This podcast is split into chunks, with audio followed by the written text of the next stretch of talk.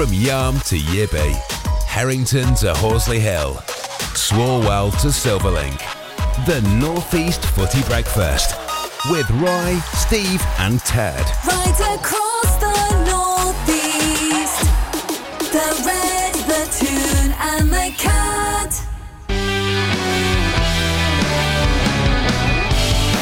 Well, good morning, all. Good morning. How the devil are you? Good morning, all. And, uh, Good point, morning, everybody. point of order as well before we start the madness on here. Uh, we'll just pass our best wishes on to King George, the th- uh, Yes. King Charles III, who has uh, been diagnosed with cancer last night.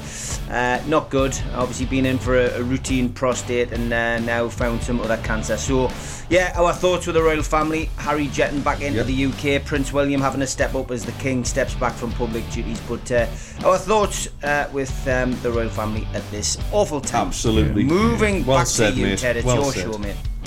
Well, indeed, but it is- it is also a timely reminder for the lads out there. to, You know, give yourself a little check over, lads. There's nothing, no shame in that. If there's anything Yep. weird going on down there, go and get it checked out. Yep. We're, uh, we can all talk about it. It's uh, not to be ashamed of at all. So yes, give the, give the undercarriage a once over. I would say. Yep. That's- No. Did I get that out without sounding too weird? No, it was Or am I just drawing attention to the fact that ever so I'm drawing attention to it? Now I'm making it weird. Now I'm making it weird by talking about You it. are Right, Yeah, moving get on. away from the undercarriage. A really important message. yeah. Yes, it is. Thank you. Thanks for rescuing that, Daz. so, what have we got for you today? We have, well, obviously we've got what the fact because it's my show. It's today, back. So that that's going to be a little belter. It is back indeed. Uh, Daniil's already been on Twitter saying I'm, I'm I saw he just that. has a feeling it's going to be a tough one today, and I don't know. I don't know. It's, it's one of those you're either going to get it immediately or it's going to really take you some time to get it. But uh, yeah, so we've got We'll what get it immediately. We have categories. Daz, what is the categories today? Uh, well, we, we've, we've got two. Uh, we've got stadiums that sound like footballers, and we've got fo- footballers that sound like stadiums. Uh, so, um, yeah, we, we've got a few examples uh, that have come in on the social media. We've got a few that uh, we've come together, so we'll have a chat about that at some point this morning as well, I'm sure. Absolutely, absolutely. Uh, with Neil Warnock, we are going to talk Neil Warnock. He's back in management. He's 75. I know. Sharon's going to be livid, absolutely livid, all the way up to Aberdeen. So we're going to have a little chat about that. We're going to have a chat about goal celebrations, lads. Obviously, there's um, been some criticism of Arsenal. Uh, potentially over celebrating the win at the weekend. Uh, so we're going to have a look at, at or a chat about the over the top celebrations, some of the understated ones, or some players not even celebrating at all. So we're going to talk about your best, your worst, your most memorable, all that sort of carry on. Um, three former Sunderland managers are all in the running for the Republic of Ireland job. So we're going to talk about the runners and riders for that one. I don't think one of them's a runner. I don't think he's ever run in his life since he retired from playing for Man United. But there you go. Um, we're also- we're go, we're going to go off piste a little bit here, lads, Easy. and that's a little clue as well. Yes, off piste. Don't worry, it's all right. It's French. It's French. I'm, I'm multicultural, maybe. He's on the button. So He's on the button. Thanks to the growing popularity of the darts, Bullseye is coming back. Right, I don't know whether you had Bullseye. over there. Have you ever seen it before? No, no. Can't beat a bit of Bullseye bully. the Bullseye greatest- we've got is with you know sheep and actual bulls. Oh, right. here well, in Australia. that- this was one of the greatest game shows of all time. We'll, we'll take you through that. We'll walk you through Bullseye. But Okay, for the rest okay. of you out there, Bullseye is coming back. Paddy McGuinness apparently reported to be uh, heading that one up. Ah. So it got me all retro last night, thinking of what TV classics would you love to bring back. Now there's some there's some northeast gems out there that I'd love to bring back. So uh, Steve, Daz, if, if you can think of any of the northeast classics, Rye. TV shows that you to see, love to see come Oh, back. easy. Ones that we've heard Fawlty of. Towers. Oh. Here it is. Gilligan's Island. Oh, here we are. The Jetsons. The Jetsons. Oh, Meet George Jetsons, Jetson, fantastic. Jane, his wife. Yeah, I love the Get out of the Jetsons. black, get into the red. Nothing in this game for two in a bed, lads. Two in a bed. Look at Oh, what you yes. could have won. And if they did win, they lived in Norwich, but they'd won a speedboat. That's yeah, the one, oh, yeah. just fantastic. Non Brilliant. non dart player goes first. Yes. Oh man, Tony. What was it? Tony oh, what Green. was his name? Tony Green. Tony Green. he was the he was the OG of darts announcers, wasn't he? I Yeah. mean, brilliant. Uh, yes, I so know that's it's not one uh, to bring back, but the wheel. You know, do you guys have the wheel? The song Wheel that the wheel plays. Nah, just the wheel. Have you seen that one? Uh, Michael BBC? McIntyre does one. Yeah, that one, that one. The, The wheel. The wheel. Yeah, that song is. Oh my goodness. See, I've, that I've been you out me every the country time. for about four or five years now, so I don't think I've had the displeasure of seeing that. It, it sounds awful. Of course, you Uh, lads will know. You lads, you lads will know as well. I'm a big fan of Blake Seven. Um, very, uh, Yes. very upset as an 11 year old. I wrote to the BBC uh, when Really? in series four, uh, episode 13, they killed off all the cast. Uh, So I wrote to the BBC, and um, they kindly wrote back saying all good things must come to an end. Uh, but yeah, yeah, they should they should do a revamp of Blake Seven. It was great without the wobbly sets. Wow, I tell you what, sci-fi Wow. royalty, that mate, that was Yeah, that was really is. groundbreaking. It was, yeah, what- it was. Yeah, fantastic. No, I I could remember- imagine, could imagine little Steve writing a letter to the BBC, like outraged, you know. Well, this is it. Well, I, well, I was. Uh, and, He wrote I've one got- I've still- yesterday. I've still actually got the. Um, I still actually got the audio tape. My mum passed away a couple of years ago, as, as you guys Yeah. know, and I had. Um, I found the audio tape, and I can actually still recite every single word of that particular last episode because I used to listen to it wow. on my Wow. cassette recorder. And at the end of Wow. it, when all me, all of them have, di- uh, all of them have died, you can hear us crying in the background. I'm, I'm sobbing uncontrollably, and all you hear is my mum coming in, and she goes. Would you like some milk and biscuits? Ah, it's a classic. Oh, That's oh, adorable. bless. Oh, I can't wow. do. I That kind was of do it now. Yeah. All of that comes from Bullseye. it is, Hey. mate, it is. No, no, There yeah, I you know. go. Tape. But Piece there, there are some absolute classics. We, we will get to that one, but uh, yeah, the other the other things we're going to cover off as well. Fans in Hong Kong, they were screaming for refunds last night as a local. Yeah, uh. Not last night, a couple of nights ago. Yeah, facing Inter Miami in a friendly with Messi left on the bench. I mean, imagine paying the money to go and see that.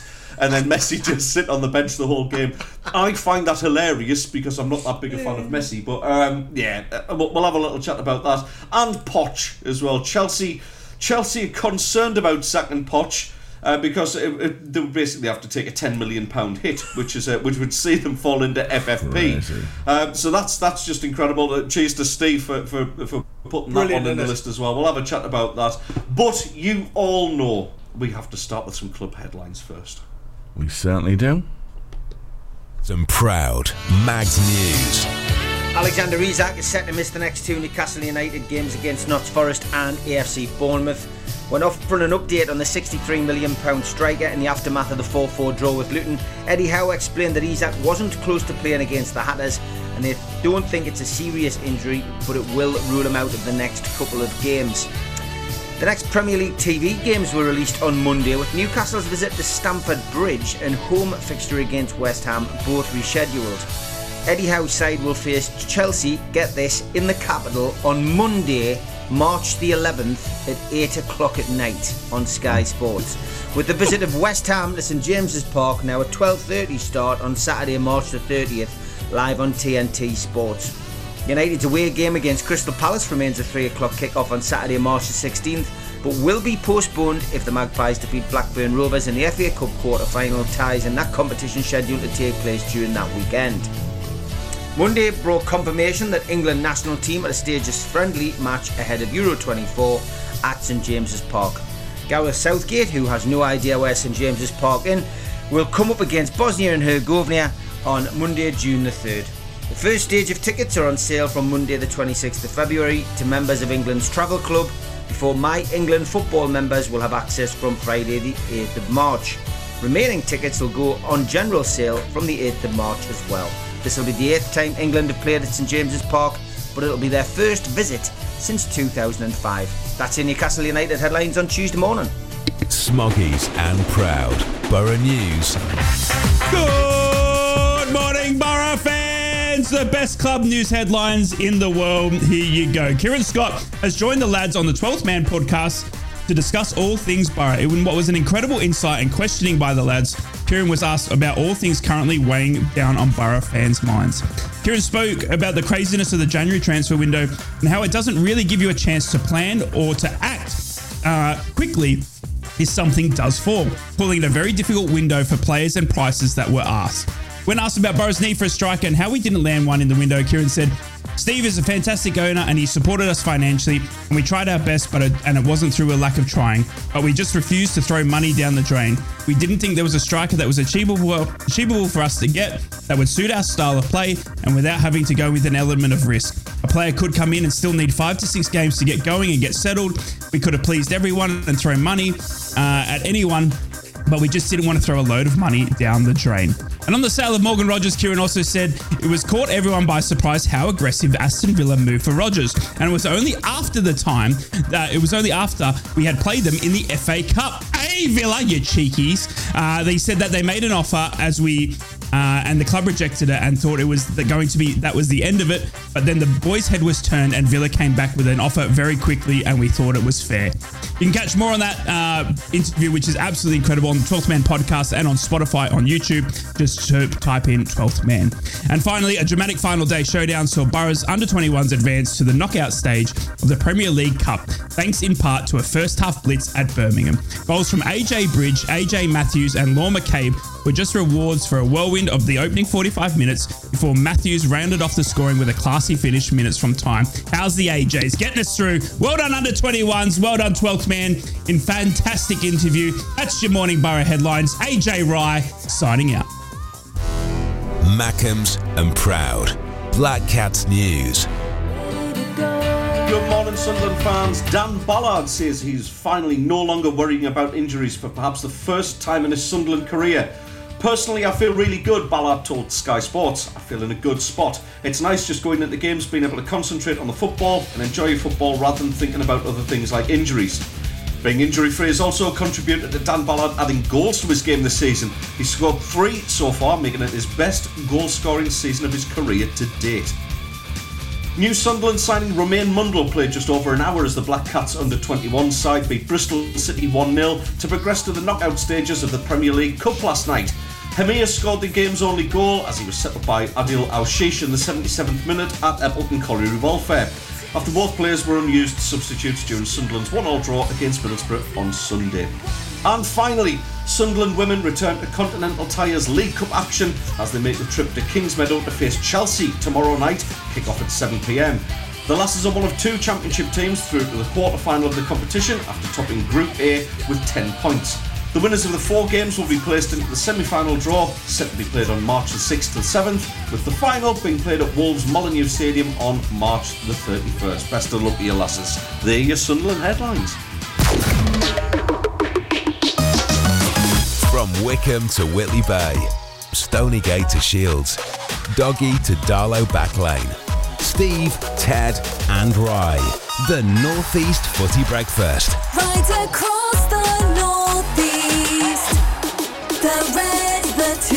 and the cat. And you can get in touch with the Northeast Footy Breakfast, uh, as always, via the WhatsApp 0330 043 2002. Uh, we'd love to hear from you this morning and get in touch with the lads Steve, Ted, and Rye on 0330 043 2002. What's that? Oh, no, No, no. that's not a thing. No. That's not a thing. I'm with you on this one, Ted. I'm with you. Honestly, me, me, me toes are actually under me foot now. They're, they're curling that much. It's horrendous. It's horrendous. First thing I'm going to say when Oh. I meet you if- in the flesh. when you get here. Screaming it across Northumberland Street. I'll just carry on walking. so, lads, we're, we're going to do the first clip for What the Fact very shortly, but I, I just want to talk about Neil Warnock for a second. Yeah. Back in management, it's, say, it's 75 years old. Oh, now he's not the only one. Roy Hodgson's still in the game. Dick Advocaat's still doing uh, a spot of international management as well. Why are these golden oldies still enjoying it? I mean, surely they'd be, you know, chomping at the bit to retire after you know what they've been through and the stress of management. Steve, first of all, I mean, great to have Neil Warnock back because he's great for a quote. He's, you know, he, he could fill a show for hours with what he has to say.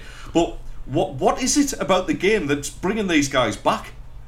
It's got to be well. It's got to be boredom. I think first of all. I mean, I think uh, Yeah. it, it doesn't matter who you are. If if you if you you know semi-retire or, or you retire, and you, you haven't got something to fill your time in, then you know you, you're literally going to be you know bouncing off the walls. Um, not everybody's a gardener, uh, not everybody likes going out for a walk.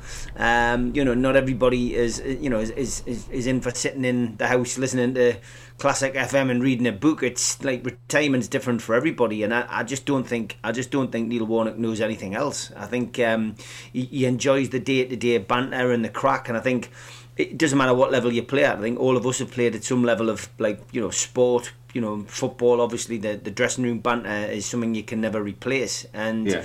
I, I think that's part parcel of it with Neil Warnock. And clearly, he feels he's got something to offer still to the game. And I think the other attraction for this particular job is that he's never managed in the Scottish League, um, and there Yeah. will be a little bit of him thinking, oh, you know, um, there's, there's an opportunity here to potentially upset the apple cart and, and, and you know maybe he's win a trophy and that's always going to be the attraction to a manager isn't it the fact that he thinks that he can do something um, you know to, to change you know Aberdeen's fortunes and there's going to be a, a there's got to be a small hint of ego stroke I- narcissism makes it sound awful, but I think a little bit of Yeah. there's got to be a little bit of that within the person as well. And, and and you've you've mentioned it already how good you know he's good copy for the local press and for the TV Yes, networks and the radio station. He's certainly going to put Aberdeen on the map again for you know for the right reasons with some of the stuff that he comes out with. Um, but I just think it's a fascinating appointment, and then I think you know age is a number. I think we've seen it, you know, and, and spoken. Um, we've seen it spoken about, you know, certainly with regards to TV presenters. I think you know Selina Scott, Angela Rippon, um, et al. Who um, you know were, were were more or less taken away from you know big big shows on the BBC, but then ended up you know reuniting and doing their own show on you know on a Yeah. network. And and I think you know age is literally just a number. If you're capable of doing the job, you shouldn't let age get in the way. So you know, fair play to, to, to Neil Warnock for doing it. Roy Hodgson, you know, he's he's it's slightly different for Roy at the moment. Um, he went back to Crystal Palace last season to do a favour for uh, you know for, to do a favour for Parish. Um, you know Yeah. because you know they were clearly struggling. They were they were heading towards a relegation battle.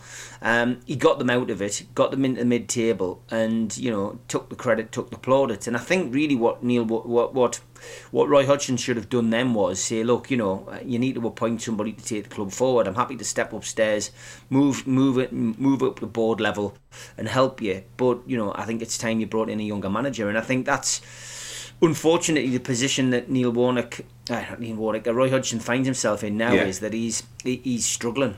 Um, you know, it, it started to catch up with them a little bit, and that's that's sad to see because you know we're now seeing Crystal Palace, you know, get you know getting beaten week after week after week, and not just getting beaten, getting Yeah. beaten convincingly. They're sliding towards a relegation battle themselves, and um, it's sad to see because Roy Hodgson doesn't deserve that, and I think No, Parish he's been a very good manager.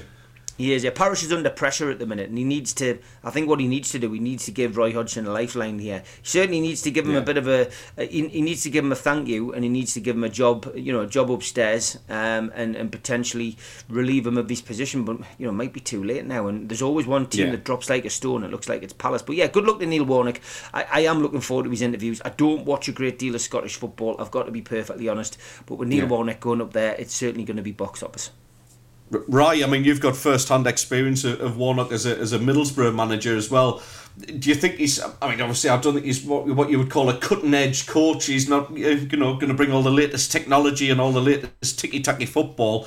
But what he does bring is, is great man management. Would you say? And do you think that's that's kind of the key to why he's still successful and still kind of wanted by football teams at that age? Good talk, right? Excellent. Um, so. Nice response there. And I'm back. Open He's drum. back. He's And I'm back. back. And I'm back. And I'm back. Uh, it's a bit of an ex Middlesbrough affair there, funny enough, because it's actually Barry Robson that got the sack, uh, obviously the ex uh, midfielder, Oh, and then Neil Warnock going in. So it is a bit of a bit of Middlesbrough affair, but it's um it's great to see Neil Warnock always in management. You can never sort of write that man off. He was uh, he was going to go on tour as well. Uh, I'm not sure what type of uh, concert or show he was going to be putting on, but that would have been funny in its in itself. But yeah, up to Aberdeen. Uh, quite the trip from Cornwall.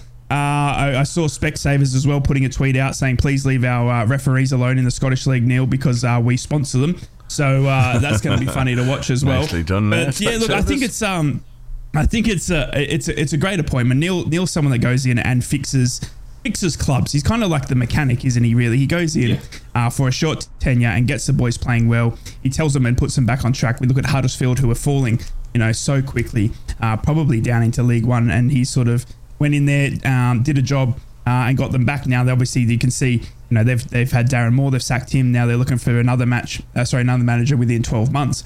Uh, and it just shows you how you know good Neil Neil did a job of Huddersfield and how hard it is to manage them. Yeah. So.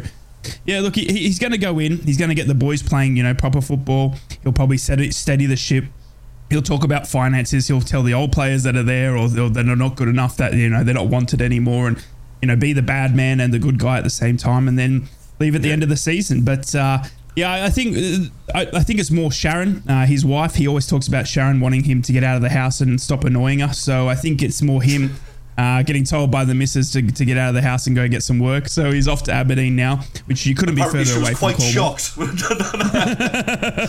Aberdeen's a bit of a trek. not wrong, not wrong. But yeah, good on him. It's great to see him always in management because then you, you get the best clips and the, you know the best information. Uh, sorry, the best like sort of uh, interviews you could ever see from Neil. He's always a class act. But I think he's a, he's a great man management, like you said. But he's he, for me, he's the, he's the mechanic. He goes into a club uh, and he and he sorts them out and he gets them you know back on track. And then another manager comes in, which I don't know if that's you know you- you know if that's a good thing for him or or, or not. But uh, you know for him to go in for a short time and, and, and do you know get Aberdeen back on track is, is only a good thing. Yeah. And he's a he's a fantastic character.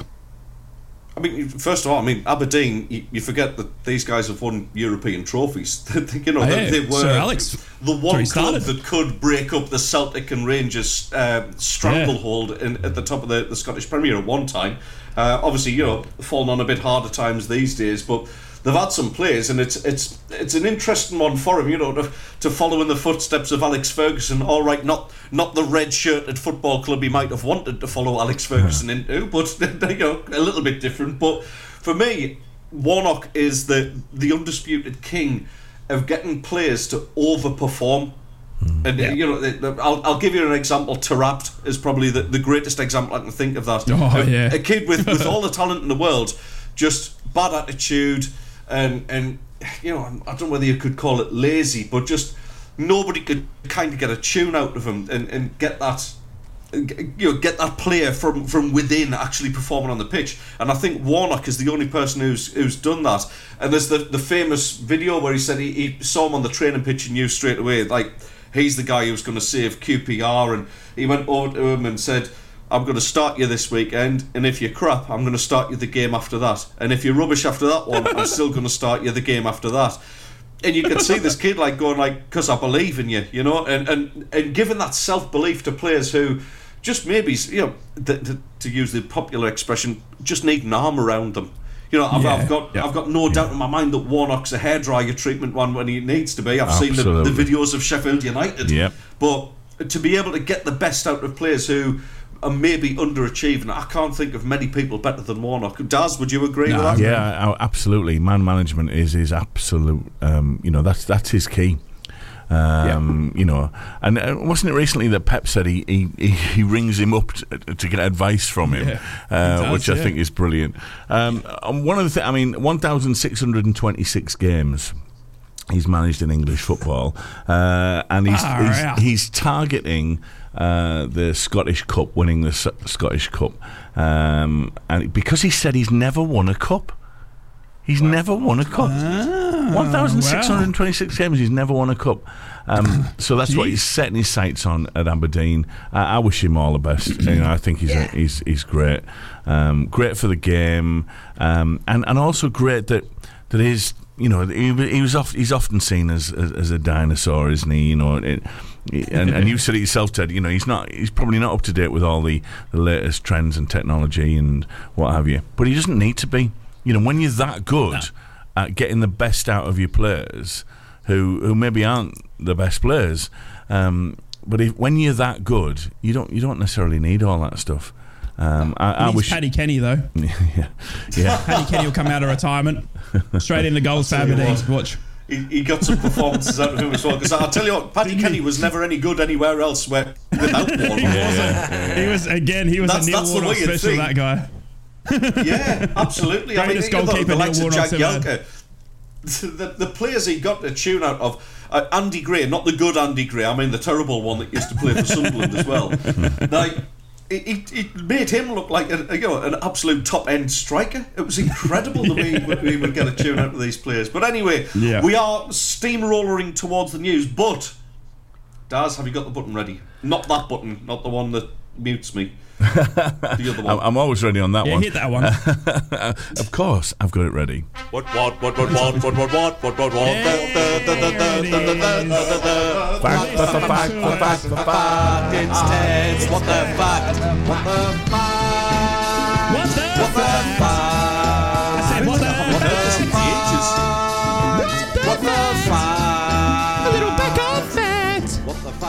So if you're new to this and you're wondering if we've all just had some sort of nasty breakdown, no, we haven't. Uh, we're, we're fine, honestly. Uh, I've got an interesting football fact. I think it's interesting. You might not, but I do. I think it's interesting. I'm going to give you four clues to guess what the fact. Your first clue today.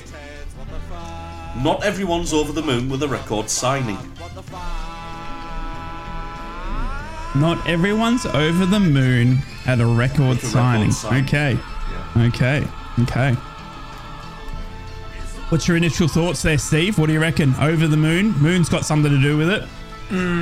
Yeah. I mean, Don't Man City have, like, the blue moon? signings- Don't Man Yeah, City do. talk about blue moons or something? Yeah, could be could Hmm. be somebody who's made a controversial signing from one club to another. Somebody who goes from Newcastle to Sunderland kind of thing, or Manchester City to Manchester United. Oh, yeah, yeah. Not everyone is over the moon at the record signing. Okay. Fonzo Alves. Um, you know, springs to What mind. was that? Yeah, who Was was, he about 46 when he signed? He was, yeah, wow.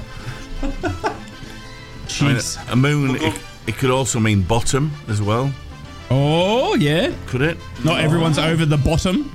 Could be Arsene You guys are, you, you guys Well, you are went there. really, you guys are really undercarriage today, Hey, it's just a name. Hey? It's Don't make it weird. Yeah, yeah. It's a good one. What do you reckon? Oh, That's a Daniil, good clue. I'm get looking in forward to touch. the second clue. Yeah, come on, How Daniel. can people get in touch, Dazzy boy? You can get in touch on our WhatsApp or double three or or four three two thousand and two. Uh, we'd love to hear from you. Love to hear from you this morning. Uh, and Steve, we have had a message uh, in uh, just an earlier comment. Uh, this is from uh, Alt, uh, who said, uh, "Steve, the tune will have that tape on your dossier." Yes, you're probably right, mate. You are probably right. How are the lads? He says. You know, Was it with you know when you see an O? somebody, you see when somebody pulls out a big scroll in one of those old films and it just drops and rolls along the floor. That's my dossier. That's so You're good. joking, Well or you done. joke. Oh, yeah, Blake Seven Fun as well. Somebody's writing it down Yeah. right now, I tell you. Like Stephen J. Cannell at the end of the A team, they'll be on the typewriter furiously.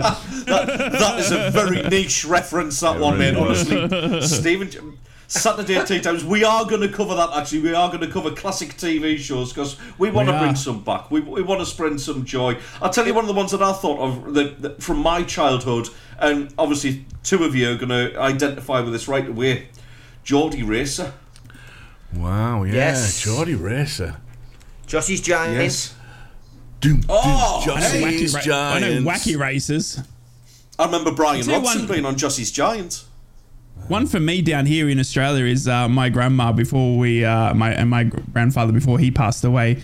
I always remember uh, staying over there on a Saturday night, and they used to always have the bill on. You guys remember the bill? I don't know oh, if you- yeah, yeah, yeah, of course, The yeah, bill. huge over Yeah, they all- my because they were both they were both from England. Obviously, they came over here, you know, when they were young, and uh, they would religiously watch the bill with their dinner. And I remember sitting there going, "What is this TV show?" And it was the bill on, on always Saturday night at my grandma and grandpa's house. And uh, Wow. God rest their soul, but. Yeah, the bill That's was, that's uh, that's was a one core memory in. you've just unlocked there, Yeah. mate. That's a belt. Yeah. that. Yeah, the bill. Anyway. yeah, that was the one.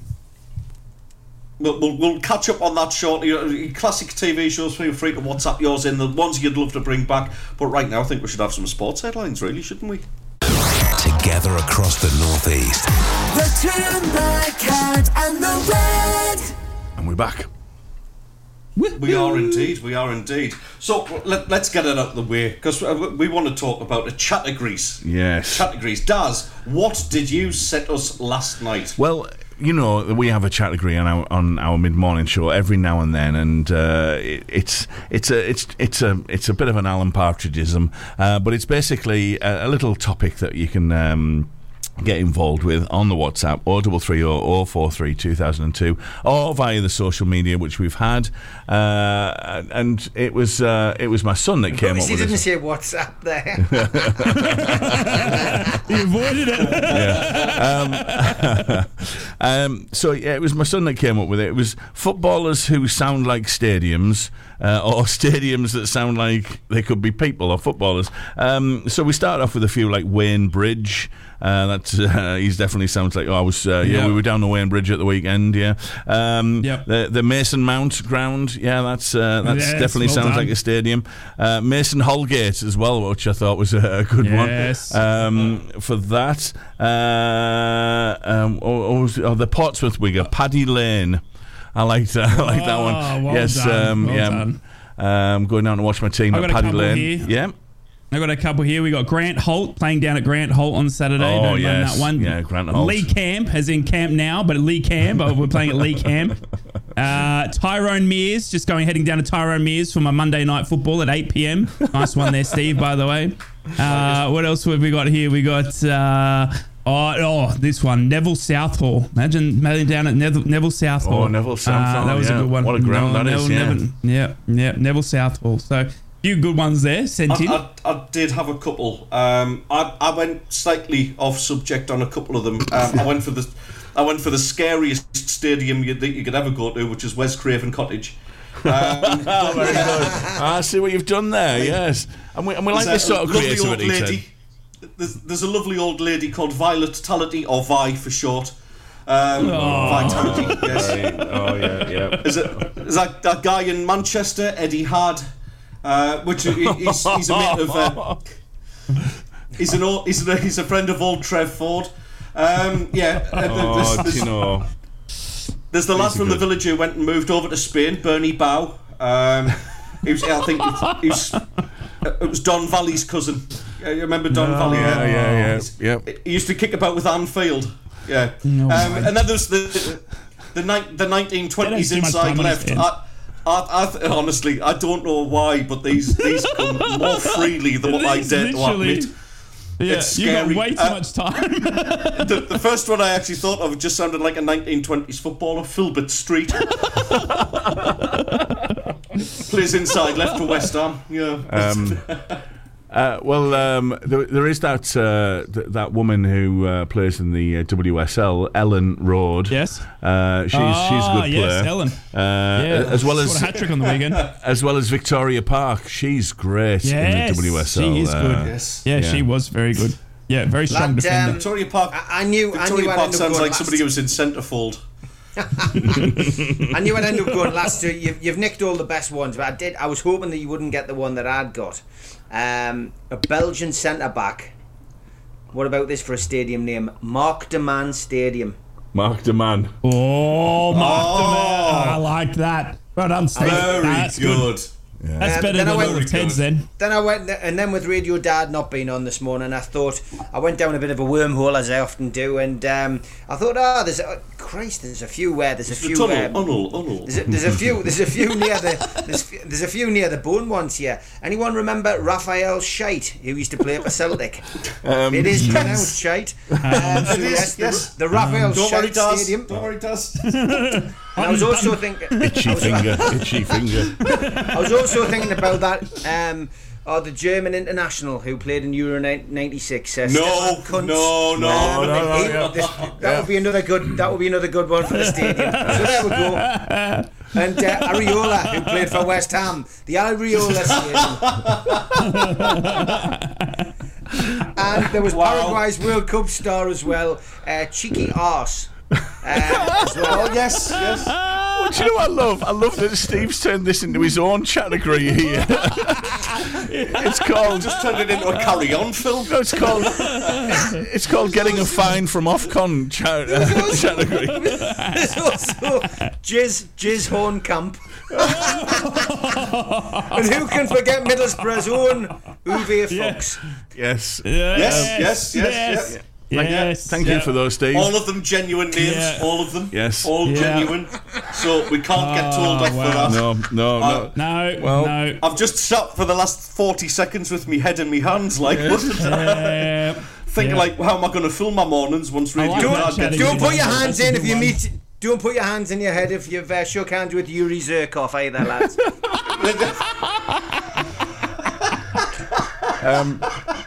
Uh, so you can add yours on social media if you go onto Facebook. Uh, we're on TikTok, we're on uh, Twitter uh, or X, uh, as well as on Instagram. Uh, just search for the cat or the Toon or the red, uh, and you can add yours, or you can WhatsApp us 0330 043 2002. Uh, Daniil had sent in a couple as well. Uh, Neil. Um, Hopefully a bit more clean. uh, he said a, sta- Yeah, he's a got stadium. Ralf Minge. Um, stadiums that sound like footballers. He's gone with uh, Santiago Bernabeu. He's he's a good player, him, isn't he? Yes. Uh, a winger, Yes, I think. Yep. Uh, and footballers that sound like stadiums. Uh, Phil Parks. Um, yeah, Yep. we're a good big game this weekend at Phil Parks, and I think Yep. we had Grant Holt as well. Um, uh, well, I, when I was looking for an image to go on the Facebooks, uh, on the socials to, to put this post out, um, I just searched for random stadium, uh, just stadium football stadiums. I searched for, and one of the first ones that came up was Middelfart Stadium, um, which is it's in Denmark. And again, Steve, it tickled me as well. Um, so again, off topic, but I just liked saying Middelfart Stadium. That's all. Um, so- well, Roy Fathead was a was was, a, was, was somebody who, uh, uh, yeah, well, he, he was actually just a friend from school, uh, and uh, Michael Gash from Kidderminster, Oh, uh, right. the other one.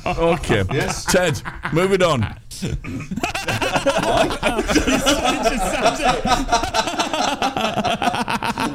I I honestly don't know what to do. It's okay, we're not live now. I know, yeah. Luke's got his work cut out this morning to get that oh, podcast ready, hasn't he? Dear me. Right. We'll, uh, we'll, we'll try and get things back on track a little bit and talk about some football. Three former Black Cats managers in the running for the Republic of Ireland job, lads.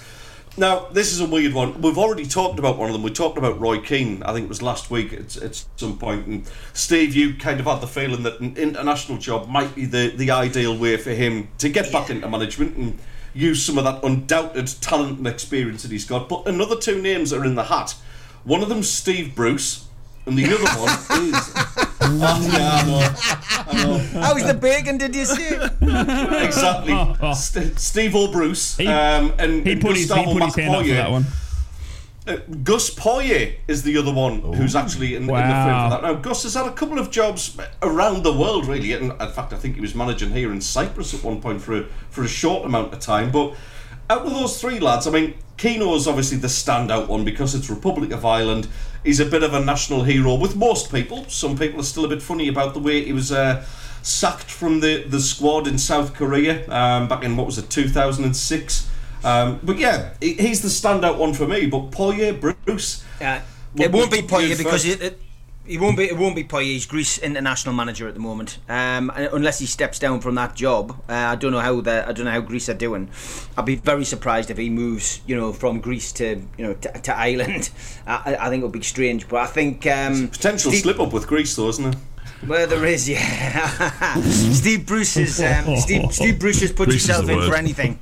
He puts his, he puts himself in for anything, It's doesn't the he? word. Uh, That's true. Yeah, Like he does. Keane, Not Keane, wrong. Keane for me is the only one who stands out as a potential, and, and, and he has come out in recent interviews and said he would con- contemplate going back into international management, hasn't he? There's the bacon. Daz, Daz, are you seriously playing a frog and bacon sound? I And am, I'm yeah. trying to do you'd taken- intermittent fasting. I thought, I thought, I thought he'd taken the mic to the toilet or something. I don't know what was going on there. I thought he'd forgotten to switch it off. Open Dolby. It was just- Open Dolby. It was just all the talk of Steve Bruce. I'm sorry. I'm, I'll, I'll, I'll, I'll, I'll turn myself down now. I'm sorry about that. I just I just can't see anybody other than uh, like other than Keane in that list. But I think there'll probably be other contenders. Steve Bruce, I, I mean, literally is so desperate for a job after saying that this Yeah. will be his last job in football. He's going to retire. He never. He, all he's done in every single podcast interview and TV interview is say, "Well, never say never," and I, you know I could be back in contention. And then I, I'm not sure if he represents himself or whether he's got an agent, but clearly he's always in the running for each and every job. So you know, it, I, I just the, the one thing about Steve Can't Bruce be is skint, Steve, can he? well, no, you see, the one thing about Steve Bruce is he's cheap, isn't he? He is cheap Yeah. for um, for any potential club to take on. What I think where he hits a club um, is is is in in the payoff.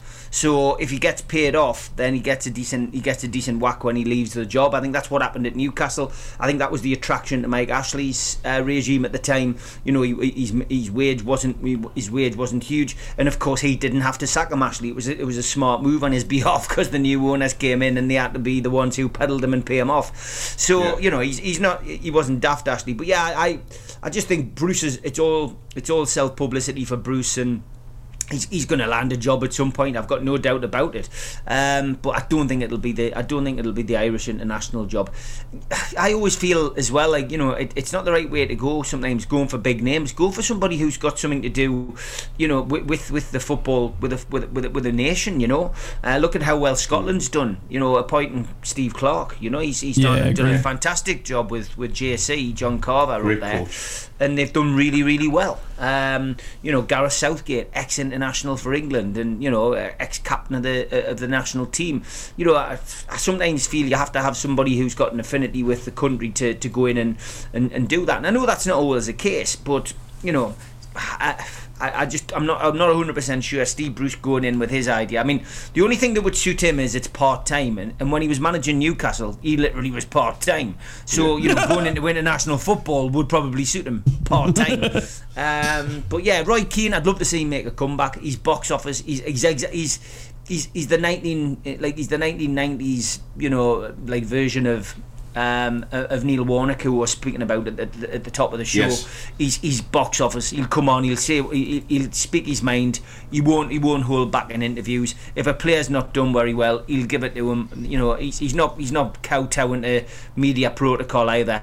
And um, if he's and if and if it doesn't if it isn't doing what it says on the tin, he'll walk out and go and walk his dogs around Yeah. the block. Um, so yeah, he's Yeah. he's just what you want to see. He's an international manager, really. Absolutely right. What's your take on it? Because I mean, you know, all right, Keegan, I, I, I take in the point what, what Steve's saying. Former Irish international captain of the national side as well, some management experience as well. Yeah, probably Steve Bruce is probably the, the most unfancied out of that. But what about Gus Poyet? Because, like like I say, he's, he's Greece national manager at this moment in time. Hard differentiate whether Greece or Ireland would be the bigger country to manage, actually, because Greece obviously do have a, a European Championship to their credit, albeit a fluky one, but they did it. Um, what do you reckon, Poyet? Is he is he a, a decent sort of outside bet to to, to, to go against Yeah. King for the role? Yeah, it's an interesting one. I think it's. Uh, I think I, there's something to be said about uh, what Steve had to say as well. Is actually getting someone who is, you know, from you know from there and, and someone that that knows you know what it means to be the Irish manager. I think that has a lot uh, to say. I mean, we, we're coming off the ed, the there are you know Stephen Kenny as well. Do you know what I mean? He he was one of the longer serving managers there as well. So it's an interesting one. Um, I, I'm not sure Roy Keane's going to do it honestly because I just feel like his punditry work is just too good. I mean, I see him on that uh, that podcast with Gary Neville and all that, and I see him, you know, but you know, his his commentate. I mean, Sky Sports and that would be horrid to lose him. Uh, and uh, obviously Gus Poyet. I don't know. Obviously at Greece at the moment, Steve Bruce will put his hand up for everything. I mean, if you know, if Daz took a day off, he'd cut you and he'd put his hand up to come and fill in for Daz for a day. So, uh, it, you know, it, such is the need for him. But another name that I've I think's been thrown in just recently and uh, could be a shout is Chris Hughton. Uh, obviously, the ex Newcastle manager. He was the manager at Ghana, but Ghana got knocked out uh, early stages of AFCON, and now he's been sacked. So. Chris Hughton obviously looking for a job back in England somewhere as well. Uh, maybe he could go and do a job up there. But uh, it's an interesting one. I'm not too sure. Um, you know where where they're going to land. Um, I, I I don't think Steve Bruce is get you know, and uh, I don't think that's the right you know move for them. You know, time will tell. Um, Gus Poyet, I'm not too sure.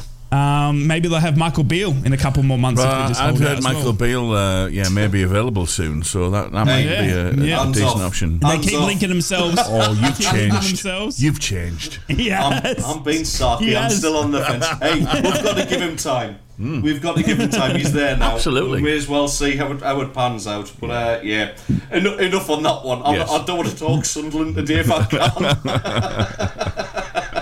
um, right, we're coming up. What are we? Almost ten to eight. What we're going to do now? We're going to have clue number two of what the fact. We are. Um, When he finds the button. yeah, there it is. Seamless. Seamless. Like a well-oiled machine. We are mere cogs. well, I am well oiled. So. What the fuck? What's a fact? I should have dedicated this to, to, to Carl Weathers as well, shouldn't I? Bacon fat. I should have. I should have actually dedicated this one to Apollo Creed himself. Actually, who, uh, Yeah. sadly lost him over the weekend. Rest Uh, in what peace. absolute What a legend of an actor. Yeah, indeed, Yeah, wow. indeed. So, your first clue. I'm just trying to think which one I'd used. yeah, I'm, Not everyone's I know, over it's the all moon. right. I've, I've got it. Yeah, yes. Uh, not everyone's over the moon with a record signing. Yep. Was the first one. The second is this cool cat was once a top gunner. Ooh. This cool cat was once a top gunner. Now there's a there's a couple here for me. Obviously, there's a link to Arsenal. There's Yeah. also the the cat reference as well. So you, your mind immediately goes to Arsenal, and then the cat reference gets me as well. Mm. This cool cat. I mean, it can't be a Sunderland player if it's a cool cat, can it? No. Mm, no, no, no. Uh, what are the what are the what are the teams of cats though? I don't I don't know. I know obviously I only know of Sunderland. Is there any other cat teams? I can't think of any. I'm still thinking the moon thing from the first clue was uh, was to do with Man City, but now he's got you know Gunner in there with Arsenal as well. He's going left, right, and centre. He's throwing me all over the shop. So, Mahad, not everyone's happy with a record sign. Uh, sorry, not everyone's over the moon with a record signing. Yeah. And then this Mm, not cool everyone's over the Was moon. once, was once a top gunner. This cool cat. Be someone that was at Arsenal then and then went to went to Sunderland potentially. What's what's Sunderland's record signing? That is Steve. What's their ever? What's their? It's still Record signing Didier ever. Ndong. That's another one, Steve. Ted,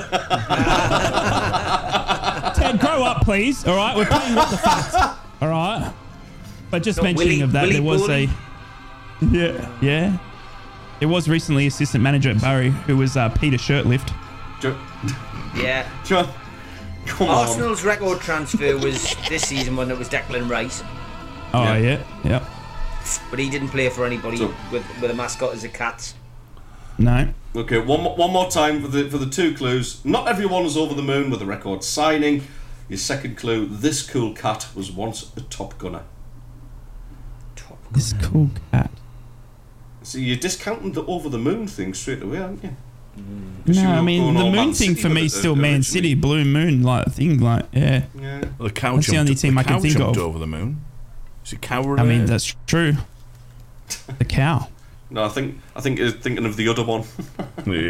Oh, well, okay. Something I came up with just off the hoof. Yeah. Oh. All right, cut him off. That's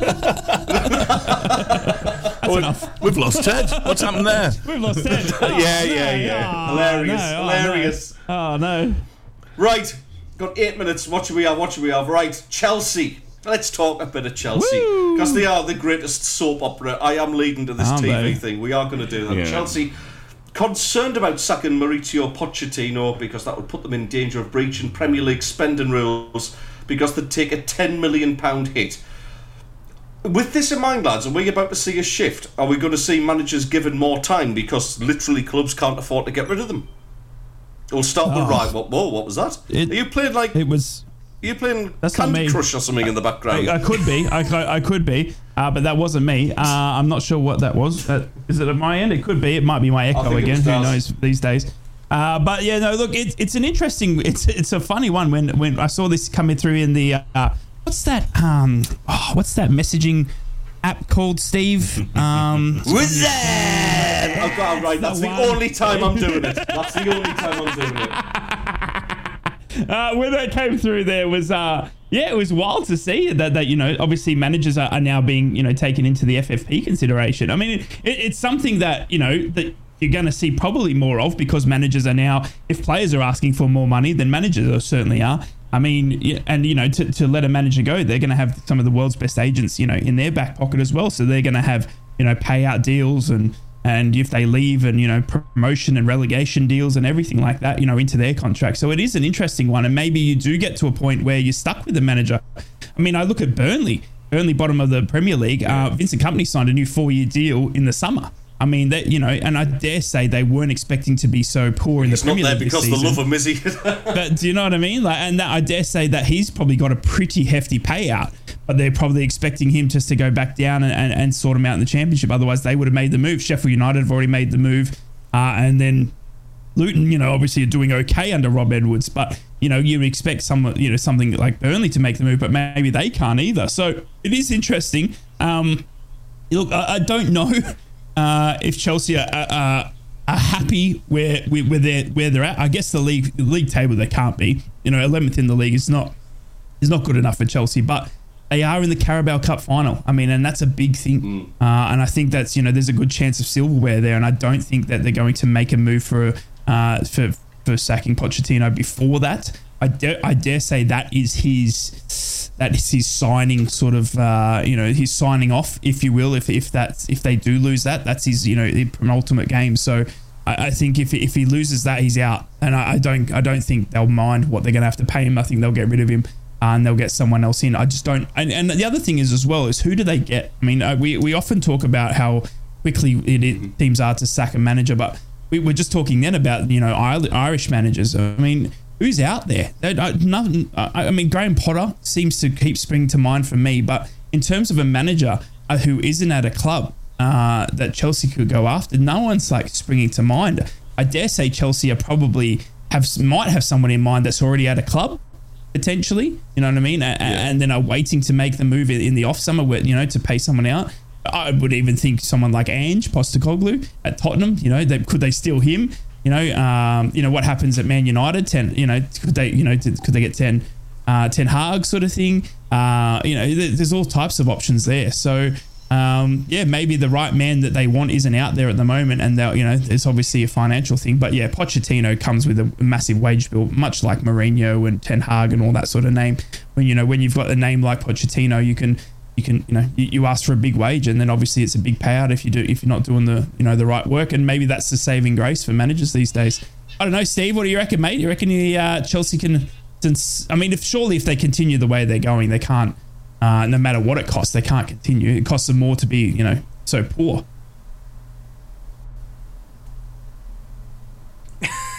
Great point, great. Steve. Great point. Radio, This- radio gold, radio gold. Um, for me, Pochettino and Chelsea was never going to work, lads. It was never going to work, and and and really because of the owner, Todd Boehly's come in. He doesn't have any experience in being uh, a, a, Premiership owner. I still think that you know there is um, a lot more gone on behind the scenes than we'll know. I'll leave it at that because obviously we don't want to get the radio station into trouble. But from from my perspective, I just think that, that, that it's the ownership that's wrong. And until you sort that out, and until you sort out what is going on behind the scenes, then you are never going to have Chelsea progress to, to the levels that they were progressing at 10, 15 years ago. Um, it, it's a crying shame for the supporters because they've they thought they were on a um, you know on an up uh, an upward trajectory and, and they weren't gonna you know they weren't gonna drop from their esteemed position, but they're not even European contenders anymore. Never mind Champions League contenders. Um, you know, they they sit below us in the table. Um, the, the, the conversation about Chelsea at the moment is, you know, are they gonna are they gonna drop any further? Not are they gonna get into a European slot? And that's that's a travesty for them when you think about the money that they've spent. But I genuinely think 100%. that I genuinely think that uh, Pochettino was desperate, um, and that's why he took the job. I mean, surely these managers have advisors, um, and and you know can can see a, a, troubled club um, in front of them. Surely he didn't think that he could turn this round when you know he sat down and, and met Todd Boehly. I mean, let's face it. We, we've I think Ted's used the phrase before. He must have done a good interview. Um, you know, Yeah. I think I think Todd, I think Todd Boehly must have convinced him.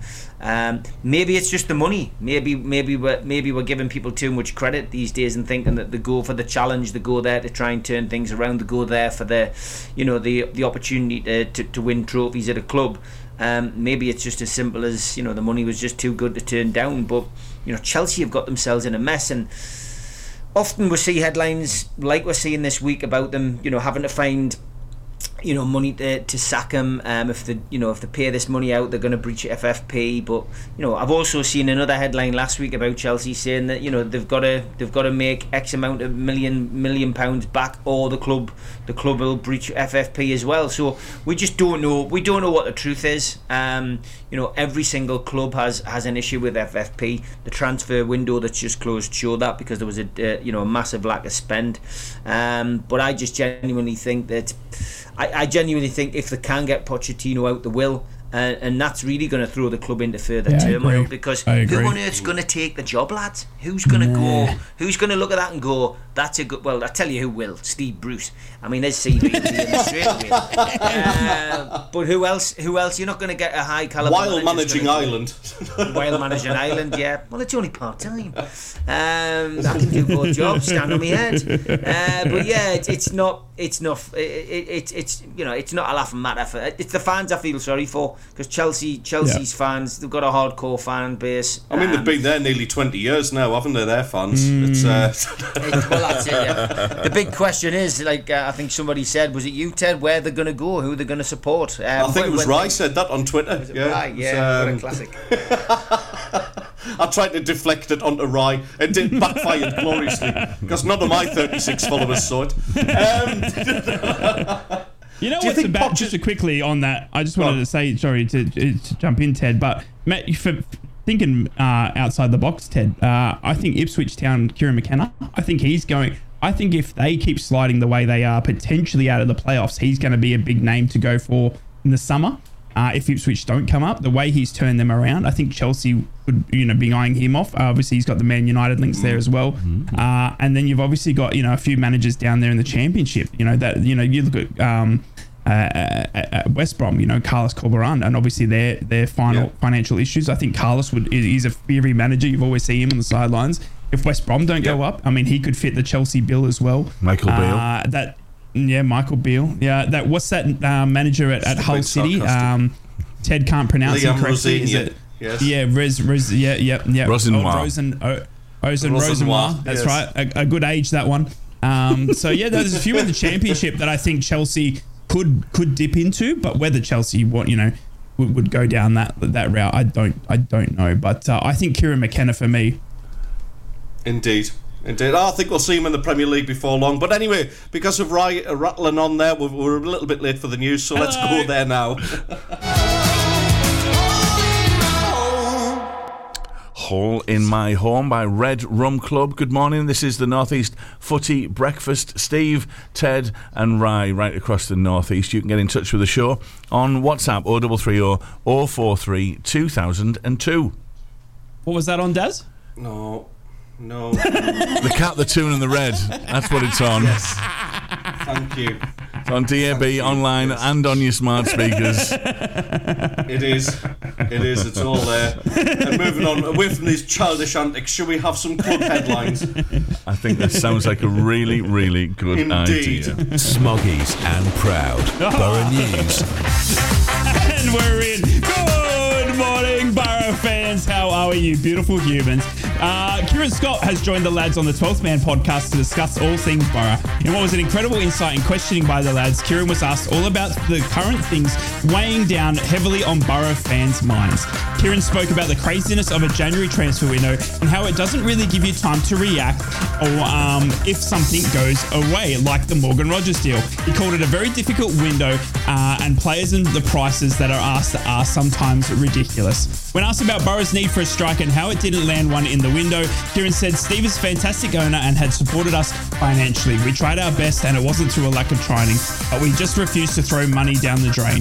We didn't think there was a striker that was achievable for us who would get in, suit our style, and get up and running without five to six games in their belt beforehand.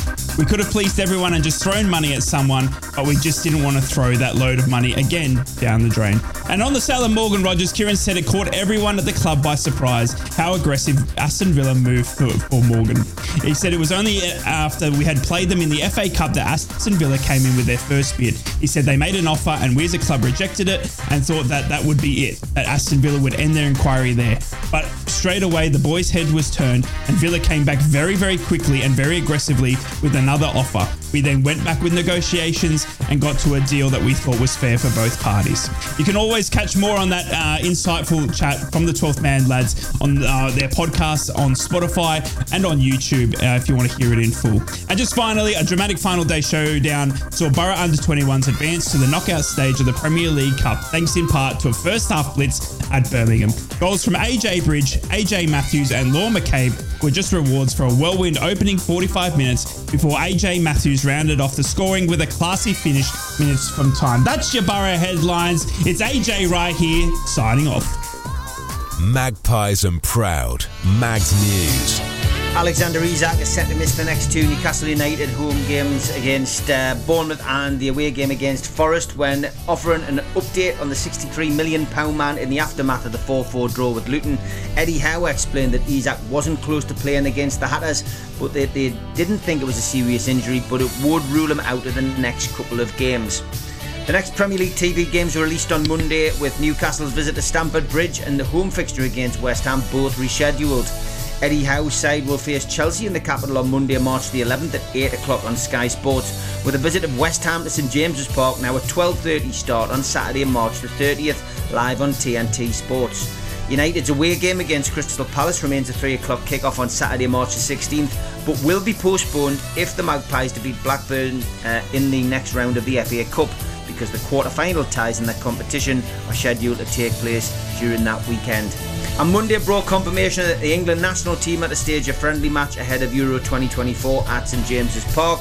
Gareth Southgate's side will come up against Bosnia and Herzegovina on Monday, June the 3rd. It's a quarter to eight kickoff. The first stage of tickets is on sale from Monday the 26th of February to members of England's Travel Club. For My England football members will have access from Friday the 8th of March.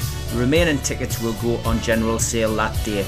This will be the eighth time England have played at St James's Park and their first visit since 2005. That's your uh, Newcastle United headlines on Tuesday, the 6th of February. Mackems and Proud, Black Cats News. Good morning, Sunderland fans. Dan Ballard says he's finally no longer worrying about injuries for perhaps the first time in his Sunderland career.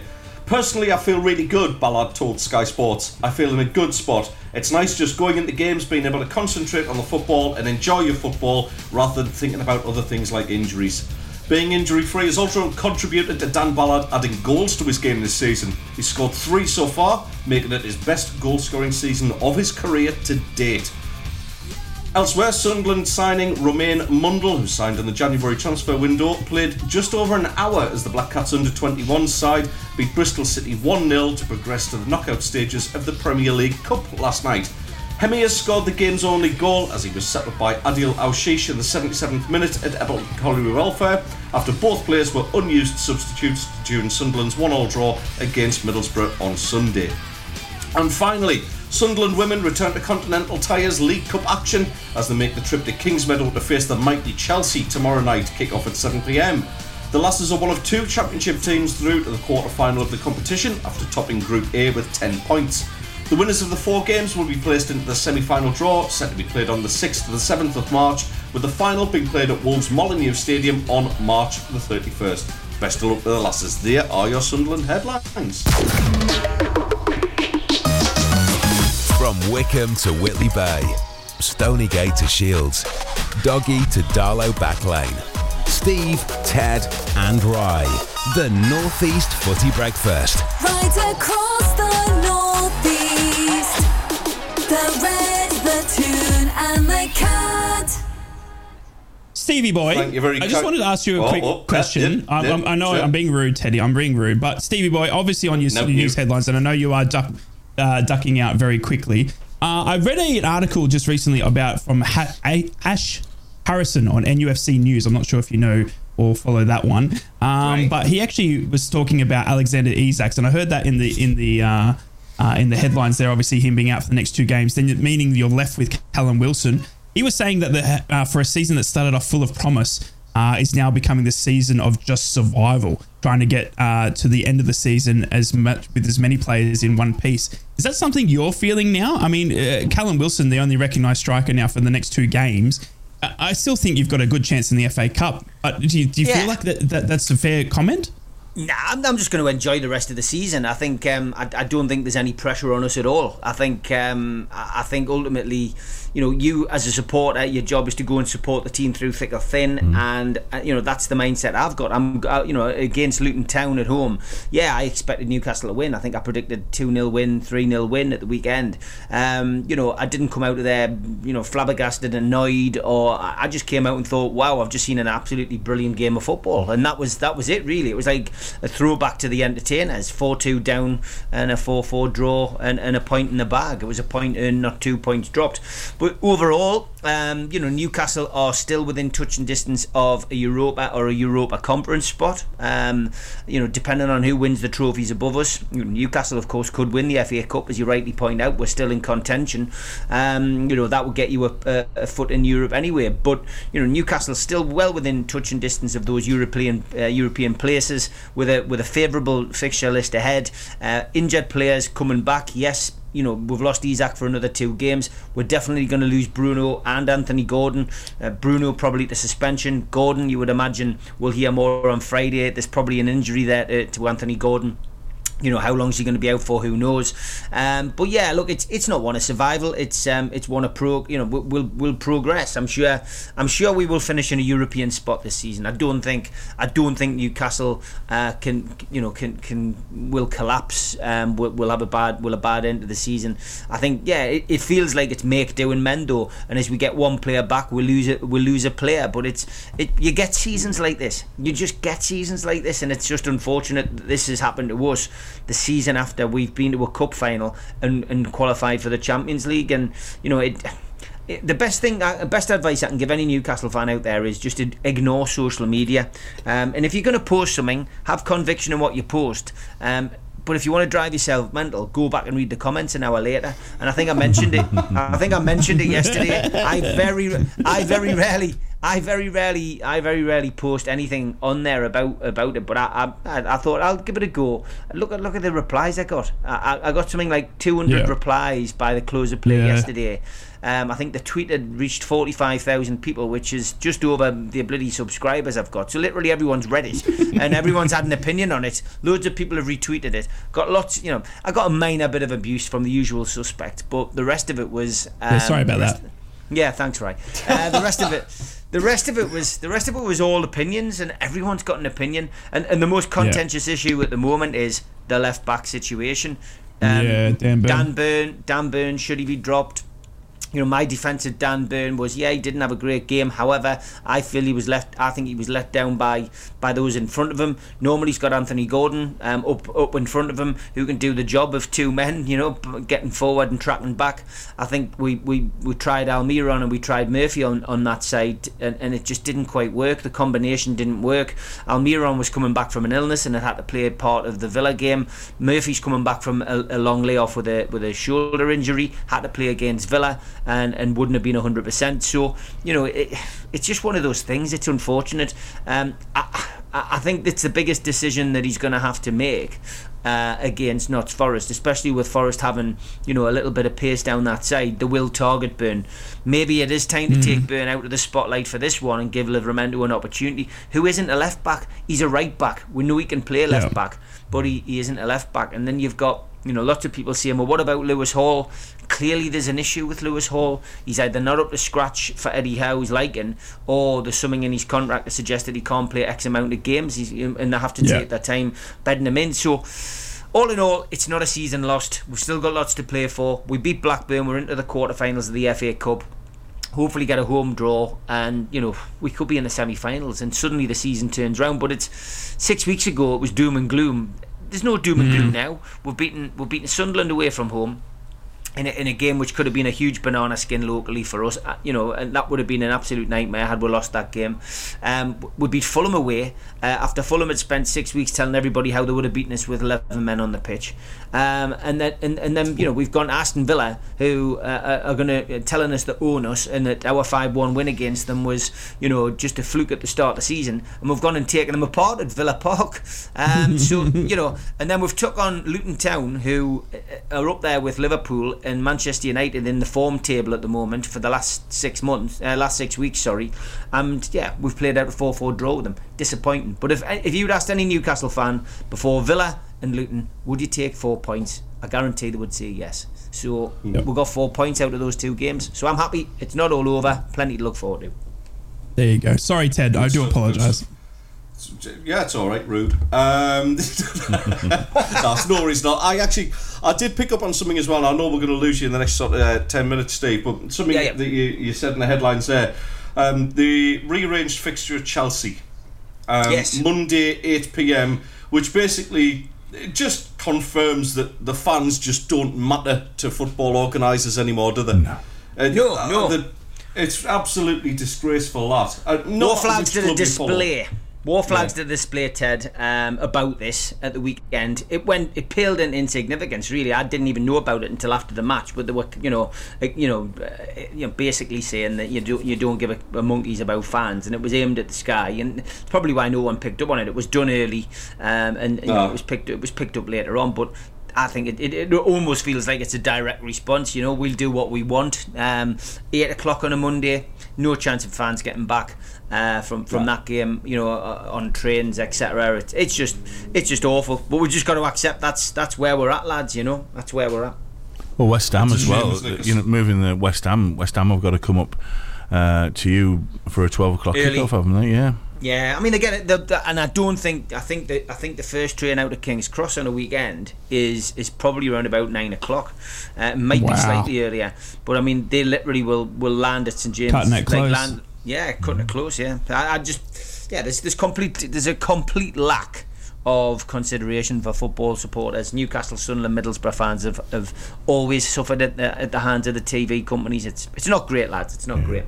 That's- No. I've got a couple of ex-footballers here who completely agree with that as well. Uh, Rodney Parade has, uh, has messaged in to say it's an absolute disgrace. Oh, I had him on my I had him I had him on my list as well for one of those. Yeah, that's brilliant. Brilliant, mate. A- Another message in from Sandy Gate, who who also completely agrees with that. It's, it's, it's, the thought- I have just thought- been completely. Barrows Ground was a good one as well. Holker Street. Yes, yes, yes. um, that sounds like a golfer, an American golfer. He's, he's a member of the Ryder Cup team, isn't he? Holker Street. Yeah. well, his Get in the brother, hole. his brother Edgar Street. Uh, he's he was an old Ah. old school forward, wasn't he? Um, yeah. Yes, I liked. Edgar Street. He was he was a good player. That guy without And the I- I haven't surname got- as well, who lives down South London. Uh, they just call him the Den.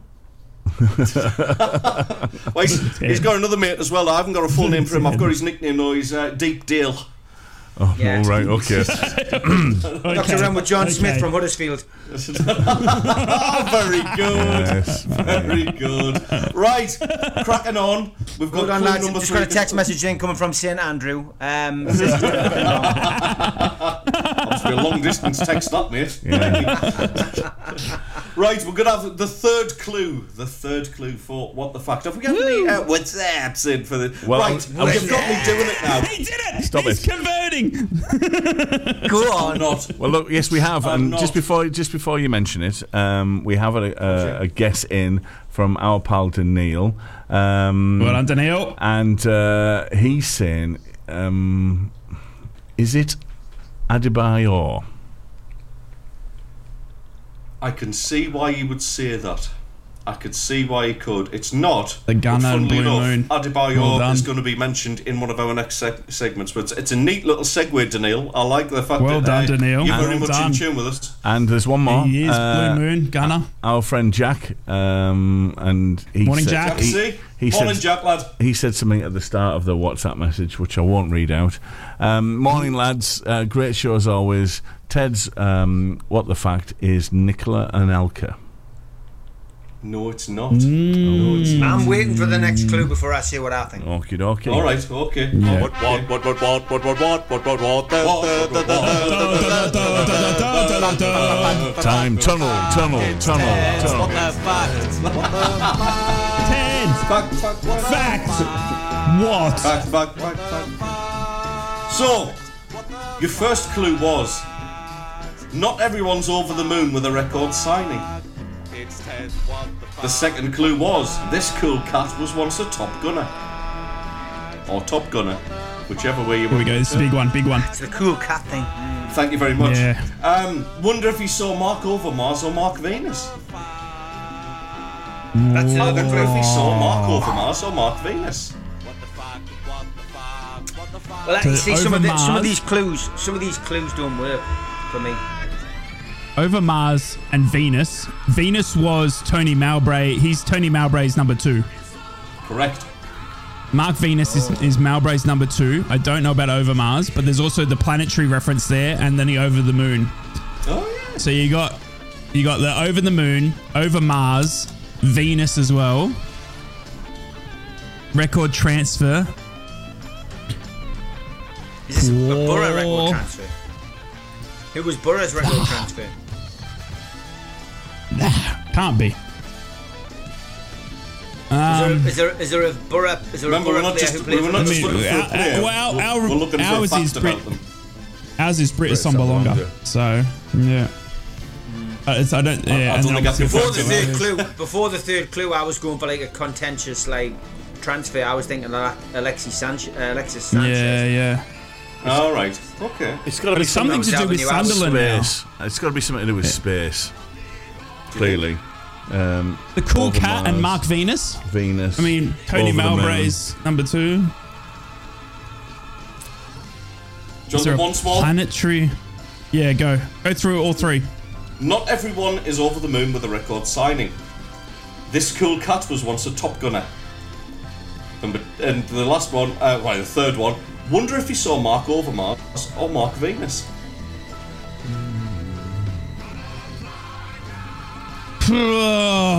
So difficult, isn't it? I think Daniil will get this. I honestly think Daniil will get this. Uh, not us. We won't. But not, not that I'm, Remember- I'm not doubting Jack C or anyone else, but I've got a funny I'm wondering as well. Remember um, Radio Dad's quiz the other day where they had we were naming uh, players that had like things named after them and from space. Wonder if it's got anything to do with that. You know what I mean? Because there was like, what's his name? That Michael Ballack. He had uh, he had something named after him planet wise. Alex, there's another one. Yeah, Ballack. There's another one who could be added to that list, Steve. Yeah, definitely. Ah.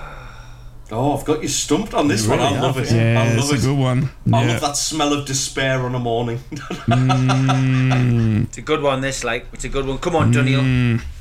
It's over Yeah, I think Daniil. Daniel will hop at this one. Right, we've got Steve for another four minutes. Steve, uh, a quick chat about the, the Man City game last night, mate.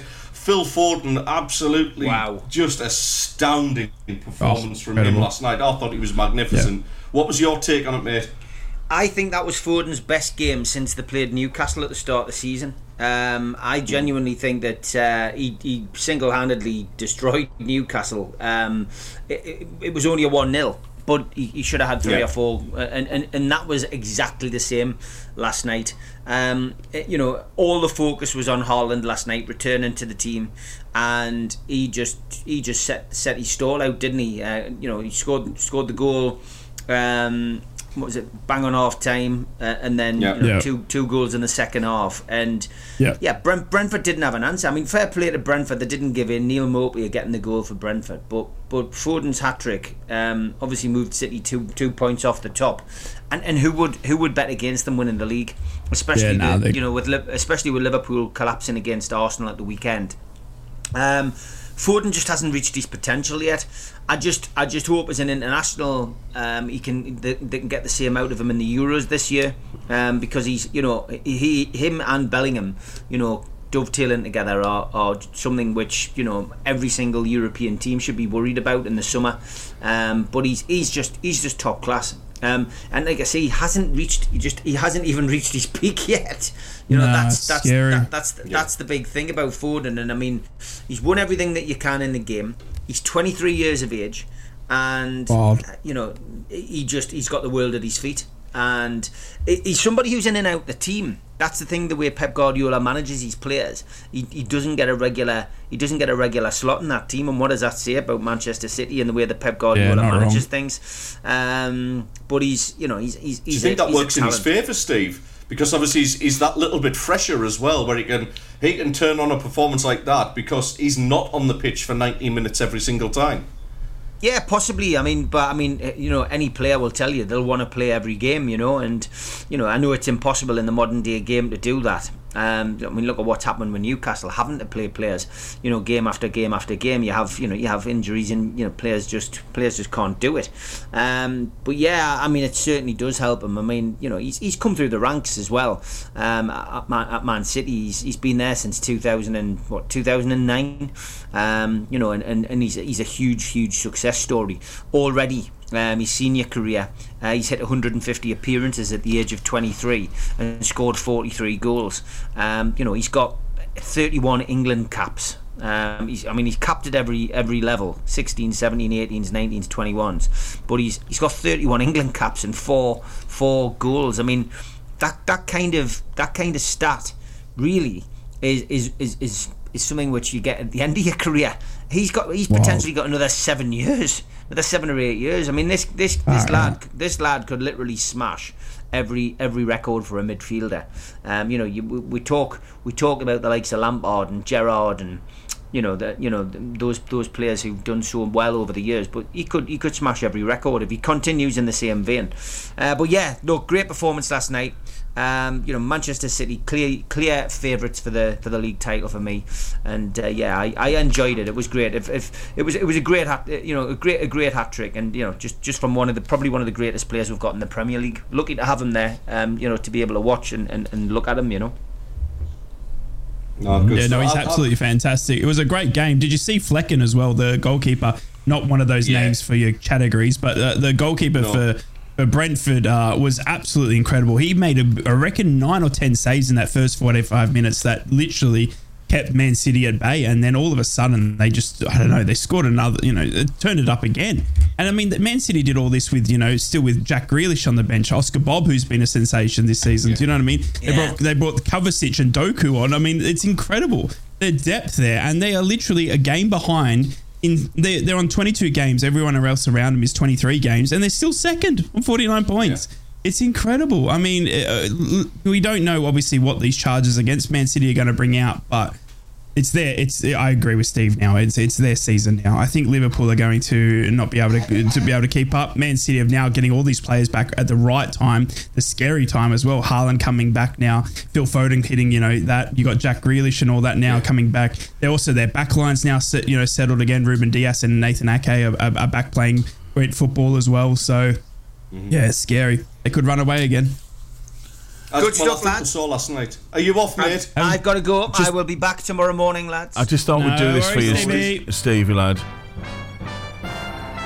ah, Blake Seven. I just, love it. just for you. So I know we're going to talk about old TV, and I know it was your favourite. Oh, Great stuff. Have a good show. And you, all the best. Bye, listeners. I see you tomorrow, tomorrow. mate. see you tomorrow, mate. Bye. Uh, yeah, just on, on, Phil Foden, just before we move on on that one, I know we're going to get the sports headlines. That That's the nearest I think I've seen to a Paul Gascoigne style performance. Yeah, Uh, I, no, I I honestly think he's Good got shout. that about him. He's Yeah, he's got his feet on the ground. Like he's, I, I don't think he'd be led astray in the same way that Paul Gazza was. Like, but I just think in Foden, England's got a very very special talent, and I, it's one that needs to be nurtured. But anyway, Him, enough of that. we need to get into the just sports. quickly. Him next Yeah. to Bellingham's a, a special, special. You know, they're, Deadly. they're two future Deadly England ca- midfield, that. captains. Yeah.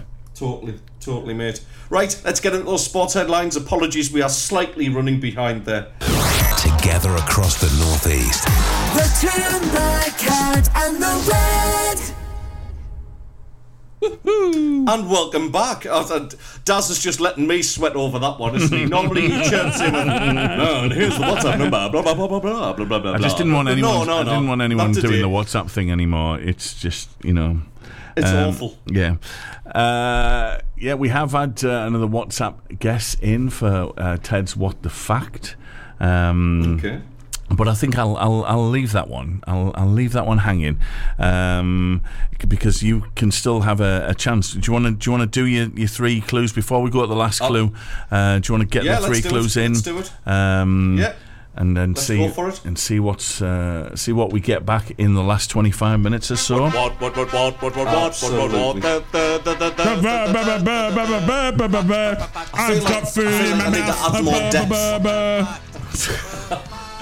add more Ba- depth. ba- ba- Food in my mouth. Yeah, I just feel like this.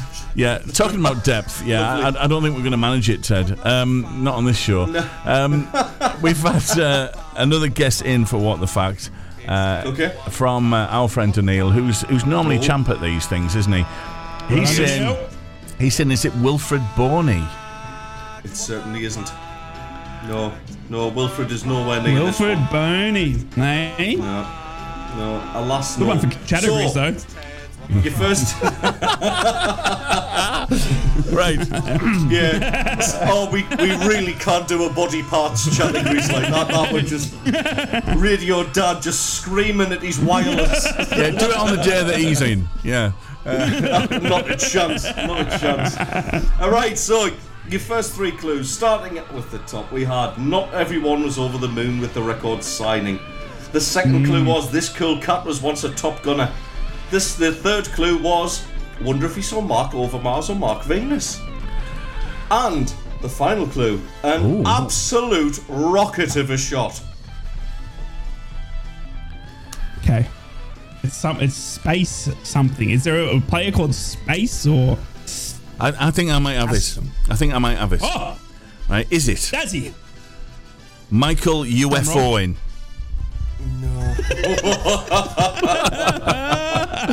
Oh yeah. I've had 20 I- I'm minutes gonna working lift on that the one. lid. Yeah, well done. I'm going to Well lift the lid on this. You're not getting away Well with done. that. Because we Well were told done. off air, I've got a comedy suggestion. Fair enough. You did say comedy in the loosest term. I didn't know how loose that term was going to be, Daz. My God. Good He's job. worked on. He's been giggling. Good job I didn't go with Paul Marson. Paul Marson. No. Um, Michael UFOing. I mean, come on. Michael UFOing. That's actually pretty good, Yeah, to be fair. come I quite like that. Uh, not No, wrong. I'll give you that one. It's, I'll give you it's that not one. right, though, It's is not it? him. It's not him, No, no. it's not right. It's not right at all. So, uh, just to recap, not everyone was over the moon with the record signing. This cool cat was once a top gunner. Wonder if you saw Marc Overmars or Mark Venus, and an absolute rocket of a shot. Or double three or or four three two thousand and two. Can you find what the fact is today? Ted's what the fact. Have you got it? Or double three or or four three two thousand and two.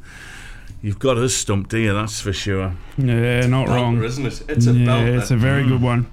It's a very Moving on. Yeah. Um, for, for those who um, listened and took part in the the Tees Wear Derby on Sunday, uh, you might have been watching a, a certain watch along um, with with Mr. Ry over there. Maybe, Um, maybe. Good day to you, sir.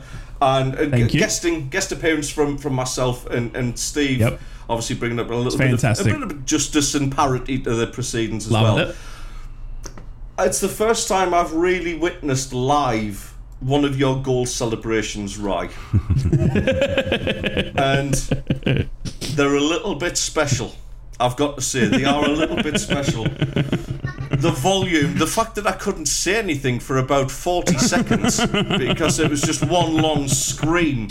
Um, it, it was very impressive, mate. Very impressive. I went with a more understated get in, get Yes. in, Yes. Did, did you see that Smoggies? are you watching Smoggies? Are you watching Smoggies? Yes. Yeah, yeah. Which, Yeah, which yeah. I've, uh, let's be fair, we talked about YouTube comments and social media comments. Anytime I'm feeling a little bit too cocky about myself, I'm just going to go back and read the comments on that little uh, that little watch along that we did right there, because there was some cruel ones in there. There was, uh, there was some Yeah, nasty well, stuff. I loved it. nasty. Though. It was great banter. No, it was But fantastic. Goal celebrations. Uh, somebody mentioned before. I think it was Daniil mentioned about Adebayor. One of the most Mm. famous goal celebrations of all time was obviously playing for Man City. He'd, he'd already left Yeah. Arsenal for quite big money back then. Scored against his old club, ran the length of the pitch, and celebrated in front of his former fans to absolute howls of derision. Absolutely, you know, the Arsenal fans were livid with the whole thing. Now, uh, funnily enough, this does involve Arsenal. Arsenal were quite heavily criticised after their 3 1 win over Liverpool at the weekend, which I actually don't understand why, because beating Liverpool is a big scalp, and it's it's a sign of great progress for, for that Arsenal side. Arteta got them playing some good football again, a good young side to watch, and I kind of didn't get the whole hate on Arsenal for celebrating the way they did. Um, Yeah. So yes, goal celebrations over the top, understated. I, don't know, I think over the top probably suits you, right? But what's your what's your best and worst uh, goal celebrations that you can remember from from, from your favourite players? Well, just before Ryan does, then, if we are going to talk about uh, uh, what happened at the weekend, Great ball to Hackney. Hackney back to Greenwood. Something done in training there.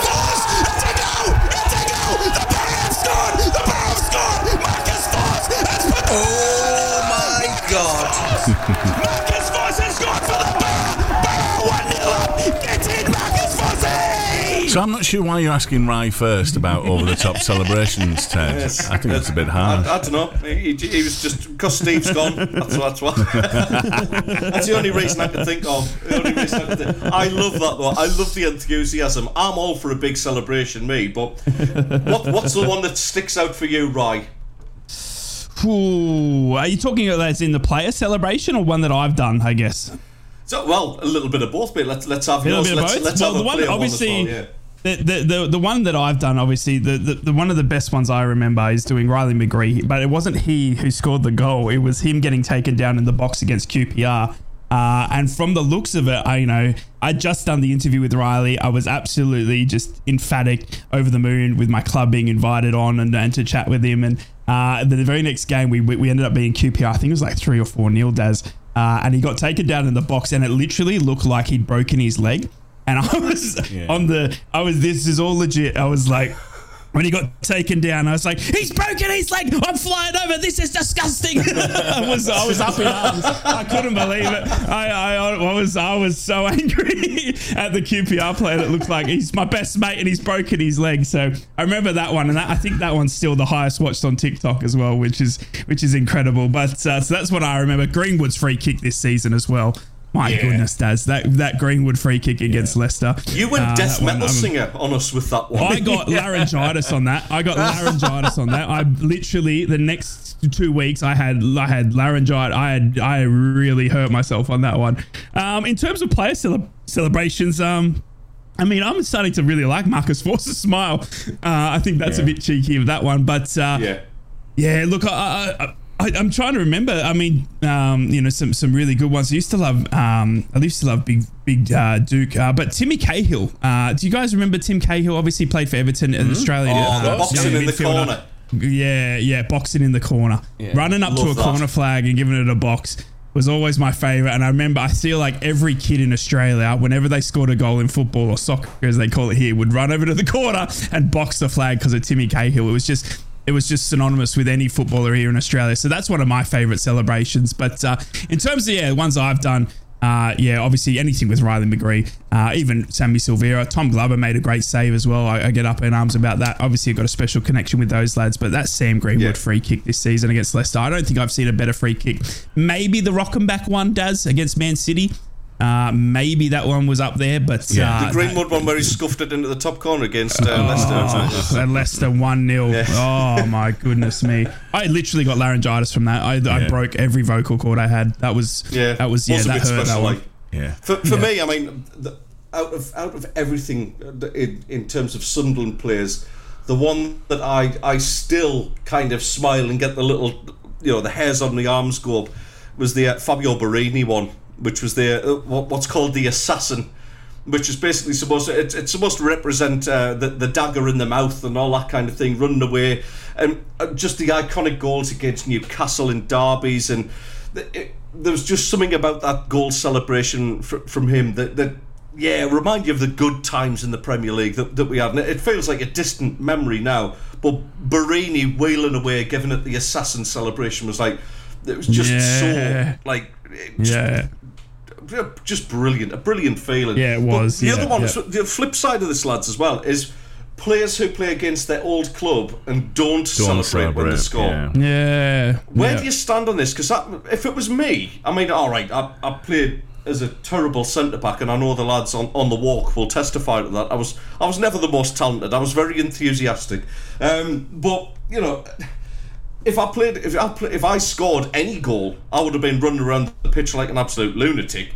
But to, even against your old club, though, where do you stand on this? Is it is it respectful or is it kind of, oh mate, you've scored a goal, just go and celebrate it? No, I don't think. I think it's a sign of respect. I mean, it's, it's like you. Imagine Sunderland come up against Everton, and you got Jordan Pickford. You know what I mean? And he does a. You know, he saves you on penalties. There's no way that kid's running off and celebrating to the corner like he did against Newcastle. You know what I mean? There, there's a special connection there for some players, and I really think it's a sign of respect. I mean, I think it's something that's very special.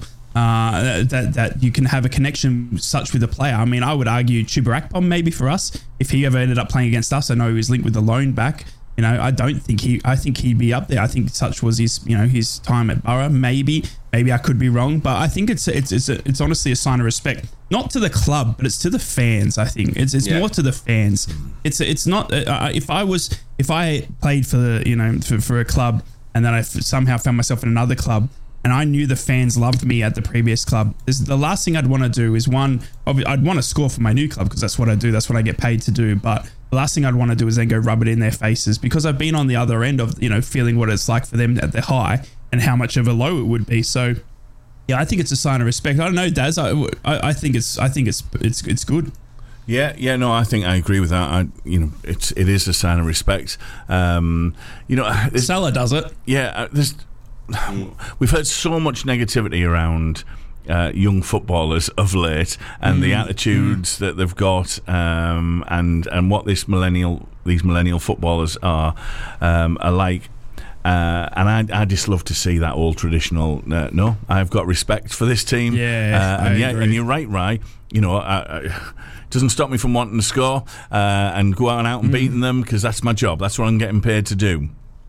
However, um, out of a matter of respect to those fans who, who sang my name, whose whose badge I kissed uh, not so long Yeah, ago, exactly. I would I would I would uh, I, I do like it when. Um, Yeah. When, when they do show respect, I mean, just some of the the uh, celebrations that stand out for me over the years. Um, I mean, who could forget the Jimmy Bullard? Um, Yes. uh, uh, when he, all the players Yes. sat down, which is That what was uh, fantastic, uh, that. was The I mean, that- Ravanelli. The Yeah, the Ravanelli Ravanelli, one was yeah, iconic. There was loads of kids, even like even if they didn't support Middlesbrough, they were, they were pulling their t-shirts Yeah. over their heads, celebrating yeah. like Yeah, yeah. Ravanelli. Absolutely. Um, I'd, I'd be lucky to get mine man back over himself. now. Mario Balotelli. Oh, well, the Ma- Balotelli took Balotelli, yeah, Why always me? Why Yeah. always me? Well, there was the other one he did as well that, that I remember, and and and um, this it wasn't here. It must have been while he was playing abroad. Was where he went into the crowd and grabbed someone's mobile phone. Um, and and did a, a, a video selfie of him and all the players celebrating with his big cheesy smile. Uh, I remember that one about Balotelli as well. Um, yeah, remember There. Mourinho He's always a running. Mourinho running down the wing, Yes. Fergie running on the pitch. Di Canio, Klopp the dirty knees. yeah. Yeah, Oh, yeah, oh, yeah, yeah, yeah, yeah. Um, and I, and the one that again, it just I don't know why this one stuck in my head was the uh, Jamie Vardy when he scored for England and they all like did a freeze Yeah. frame. Ah, yes. yeah, Yeah, that yeah, was yeah. good, That was, I thought that was uh, Yeah. very very good. Um, Where do you guys feel about Ronaldo's see? I mean, this that's that's huge for. I know there's kids everywhere that do the see. Oh, uh, yes. uh, uh, that's you know that's popular in modern culture. It's You iconic, that's a- isn't it? a- an iconic one. Yeah. Yeah, absolutely. I mean, that's that'll long live, out, you know, outlive Ronaldo's career. That one, absolutely. Yeah, it's, yeah. it's, it's Yeah. probably the biggest one out the lot now. But They Yeah. also can bite you on the backside, lads, because Sunderland went to St James's Park and won 3 0. Um, one of the scorers on one of those occasions was Jack Colback, who went and joined Newcastle the very next season. And this was around about the time. Can you remember the, the Ice Bucket Challenge that was going around at the time? Can you remember doing Yes. that? Yes, It was- yeah, it was yeah, all, yeah. It was all Yes, over Facebook. The, yes. Yeah. Well, he moved to Newcastle, and you could see there was something. Something got said with Jack Colback. I think it was. Um, that was it. It was it was Ellis Short, the Sunderland owner, did the Ice Bucket Challenge, and you had to basically nominate the next person. The person he nominated was Jack Colback, who'd already Wow. moved to Newcastle. Which was a little bit. you, you think like, well, is this a friendly jibe or is this like a bit of a swipe at him? But you could see the Newcastle United players were actually giving him grief, their own player, for the shush celebration that he did when he scored for Sunderland the previous season. Yeah, it was. So it, these things can bite you on the backside, lads. Didn't, absolutely. didn't that happen the Um, other night? Um, uh, uh, Tottenham Brentford. Uh, didn't one of the Brentford players Yes, take the yes. Mickey out of um, Maddison. Maddison Yeah, yeah, with the did. dart Yeah. celebration? He did. Uh, did. Maupay, Neal didn't Maupay. Yeah. Yeah, he did. Yeah. Oh, he yes, Did yeah, yeah. He, he, he copied Maddison, and then Maddison said, "Yeah, you've got to score more than that to be able to do my celebration or something." Sort of. He, Yeah. jip, he jipped back at it, but you're absolutely And right. then when yeah. Richarlison Isn't- got the winner, he did the dart He- celebration. He did it. He did it. He rubbed it in his nose. Yeah. One just quick one, guys. Do you guys remember Shefki Kuqi from Blackburn? Yes, yeah, you guys yeah. remember him, Mm-hmm. the big, big lad at, at Blackburn? I don't know if you guys remember this, but he used to do a swan dive. Did you ever? Did you ever? Do you ever know about this? No. So Shefki Kuqi, can't when I was growing that. up, I had a mate who was uh, he's a massive Blackburn Rovers fan, and we used to obviously watch Blackburn Rovers or Middlesbrough staying up late at night. And Shefki Kuqi was a oh, six foot three massive striker, and he was playing at Blackburn guy, Rovers. wasn't he? Yeah. Yeah, and he was synonymous. And if you ever get a chance, ladies and gentlemen, if you're listening, or you know, you lads, get on YouTube and type in the goal celebration because he received the biggest. Uh, it was the most spectacular and unusual diving goal celebration. It can only be described as what was a swan dive. He would jump up in the air with both arms out, and he wouldn't, and he'd attempt to like fly in the air. And then he would hit the ground without protecting himself whatsoever. And I remember Blackburn banning it because they didn't want him to get injured. And I remember them saying, You got to change your goal celebration. And he, I remember there was like big talk about it. And the very next game, he scored a goal and he did it again. He literally threw himself six foot three in the air. Yeah, I think it was recorded to the flying Finn. Uh, and he, then he would belly flop on it. Must have hurt. But my goodness, I remember that goal celebration as well. You've got a I've Shefki Kuqi. look that up. Uh, it is. It was the most dangerous goal celebration I've ever seen in my life. That one. I can't believe we're almost out of time here, lads. We're gonna have I to. know. We're gonna have to What the fuck? shelve some of these uh, s- topics for another day. Now I'm gutted because I want to do the TV one, but never Yeah. mind. We've uh, we've Yeah. almost reached the end, but We what ha- the fact remains Yeah. unsolved, doesn't it? Well, you say unsolved. Oh, I've got a guess as well. I've got a guess. I've got a guess. You've been on Google. Now, You've been on Google. Now, now, well, now, this is the thing. I haven't because I can't rem- I don't know his name. Right, so I don't know his name, but I just want to see if I'm on the right track. So, Okay, yeah, yeah. Uh, you go first, Daz. You go first. Right, well, we've got a few uh, in via the WhatsApp. Okay. Um, uh, Jack, is that Jack? It is Jack. It is Jack. It is Jack. Uh, has gone with. Is it Robin van Persie? Ooh, No, is, oh, is he kind of going with the Flying Dutchman kind of thing or He something might like be, that? yeah, Maybe I yeah. don't know. Uh, no, it's not. It's not Robin van Robin van Persie. That's easy for me to say. Okay. Uh, Chef Wed Kev has said, is it Mikhail, um, uh, Mikhail Silvestre? It is not Chef Wed Kev. Thank you for texting. Why are you well texting done, the show, Chef. not Good me? morning. How dare you? Thanks, mate. what a friend are you? Hang on, actually, he has. Yeah, Oh, he has oh, messaged me. I'm sorry, Kev. I take it back. Yeah. Ted, how dare you not read your messages when you're at work? Um, and um, I apologise. Uh, Tony Toon has sent in a message, but it isn't a, a, um, a guess on what the fact. He's just paying tribute to Carl Weathers, uh, Apollo Creed Absolutely. Rocky because of Well this. said, yeah, Incredible. yeah. R.I.P. Yeah, Carl. incredible. Um, so, Now, so boy, come on then, uh, Ryan. guess- So you're all out of. Now, all out I, of guess. I, I'm, I'm not. amazed I, I promise got, you. I promise you. Okay. I don't know his name, but wasn't there a player that played for Sunderland? And I could be way off here, but I remember him having something in his contract about traveling to space. And I remember laughing, thinking it was hilarious because he had written into his contract about not being taken to space, and it was legitimate. And I remember John Craig Johns at the Gazette wrote on it. It was that funny. And that's the only thing. I don't know his name, and I think he played for Sunderland. I don't know what else he was, but I'm sure there was a player that once played for Sunderland that wrote into his contract about traveling to space. Am I right or am I wrong? I'm going to award you half a point. Whoa. Okay. Okay. I'm going to award you half a point because that that is so close. Oh, do you know what? I'm feeling in a nice mood. You're you're a nice lad. I'll give you the point on this one. I'll give you it. I'll, I'm going to make the next one tougher, but yeah, I'll give you the full story. St- Swedish star Stefan Schwarz, who, who signed for Sunderland as a record fee of three and a half million pounds back in 1999. Signed a contract that included a bizarre clause dubbed the Space Clause, banning him from space travel.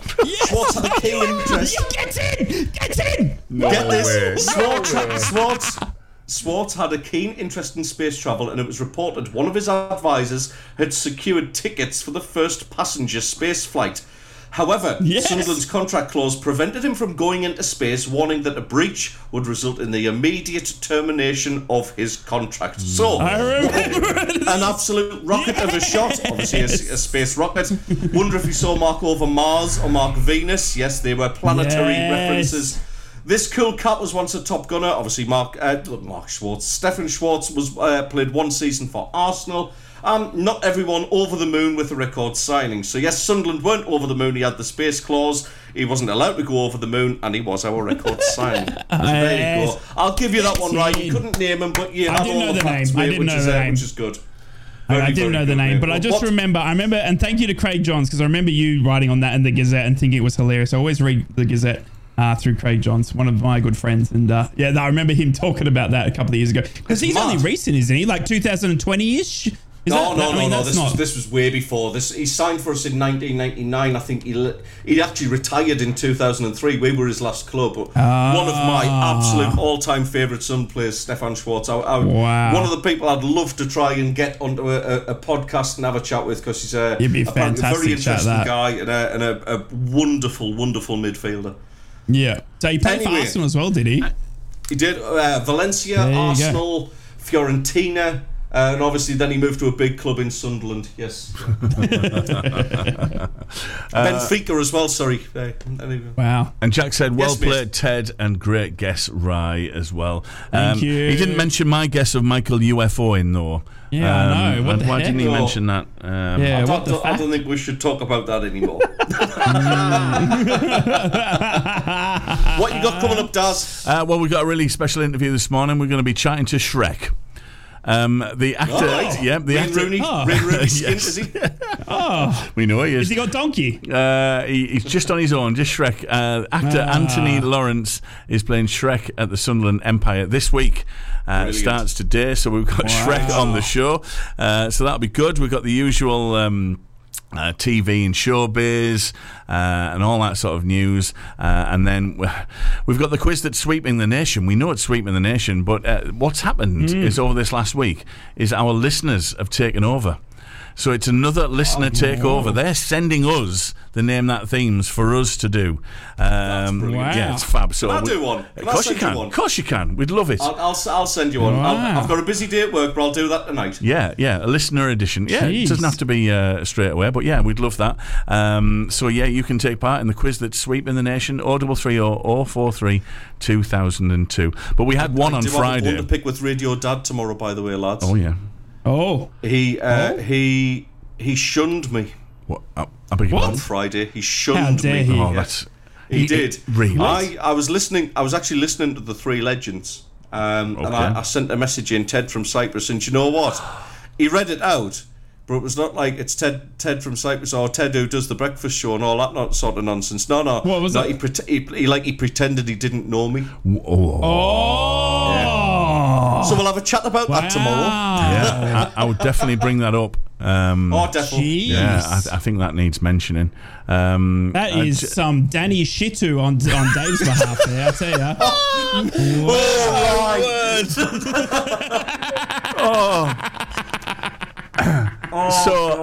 We're gonna get cancelled. um, I'll be back on Thursday with the category of footballers who um, uh, who sound like body parts. We'll be doing that on Thursday as well, just to. Um, yeah, no, we won't. No, we won't be doing that. Uh, listen, guys, a pleasure as always.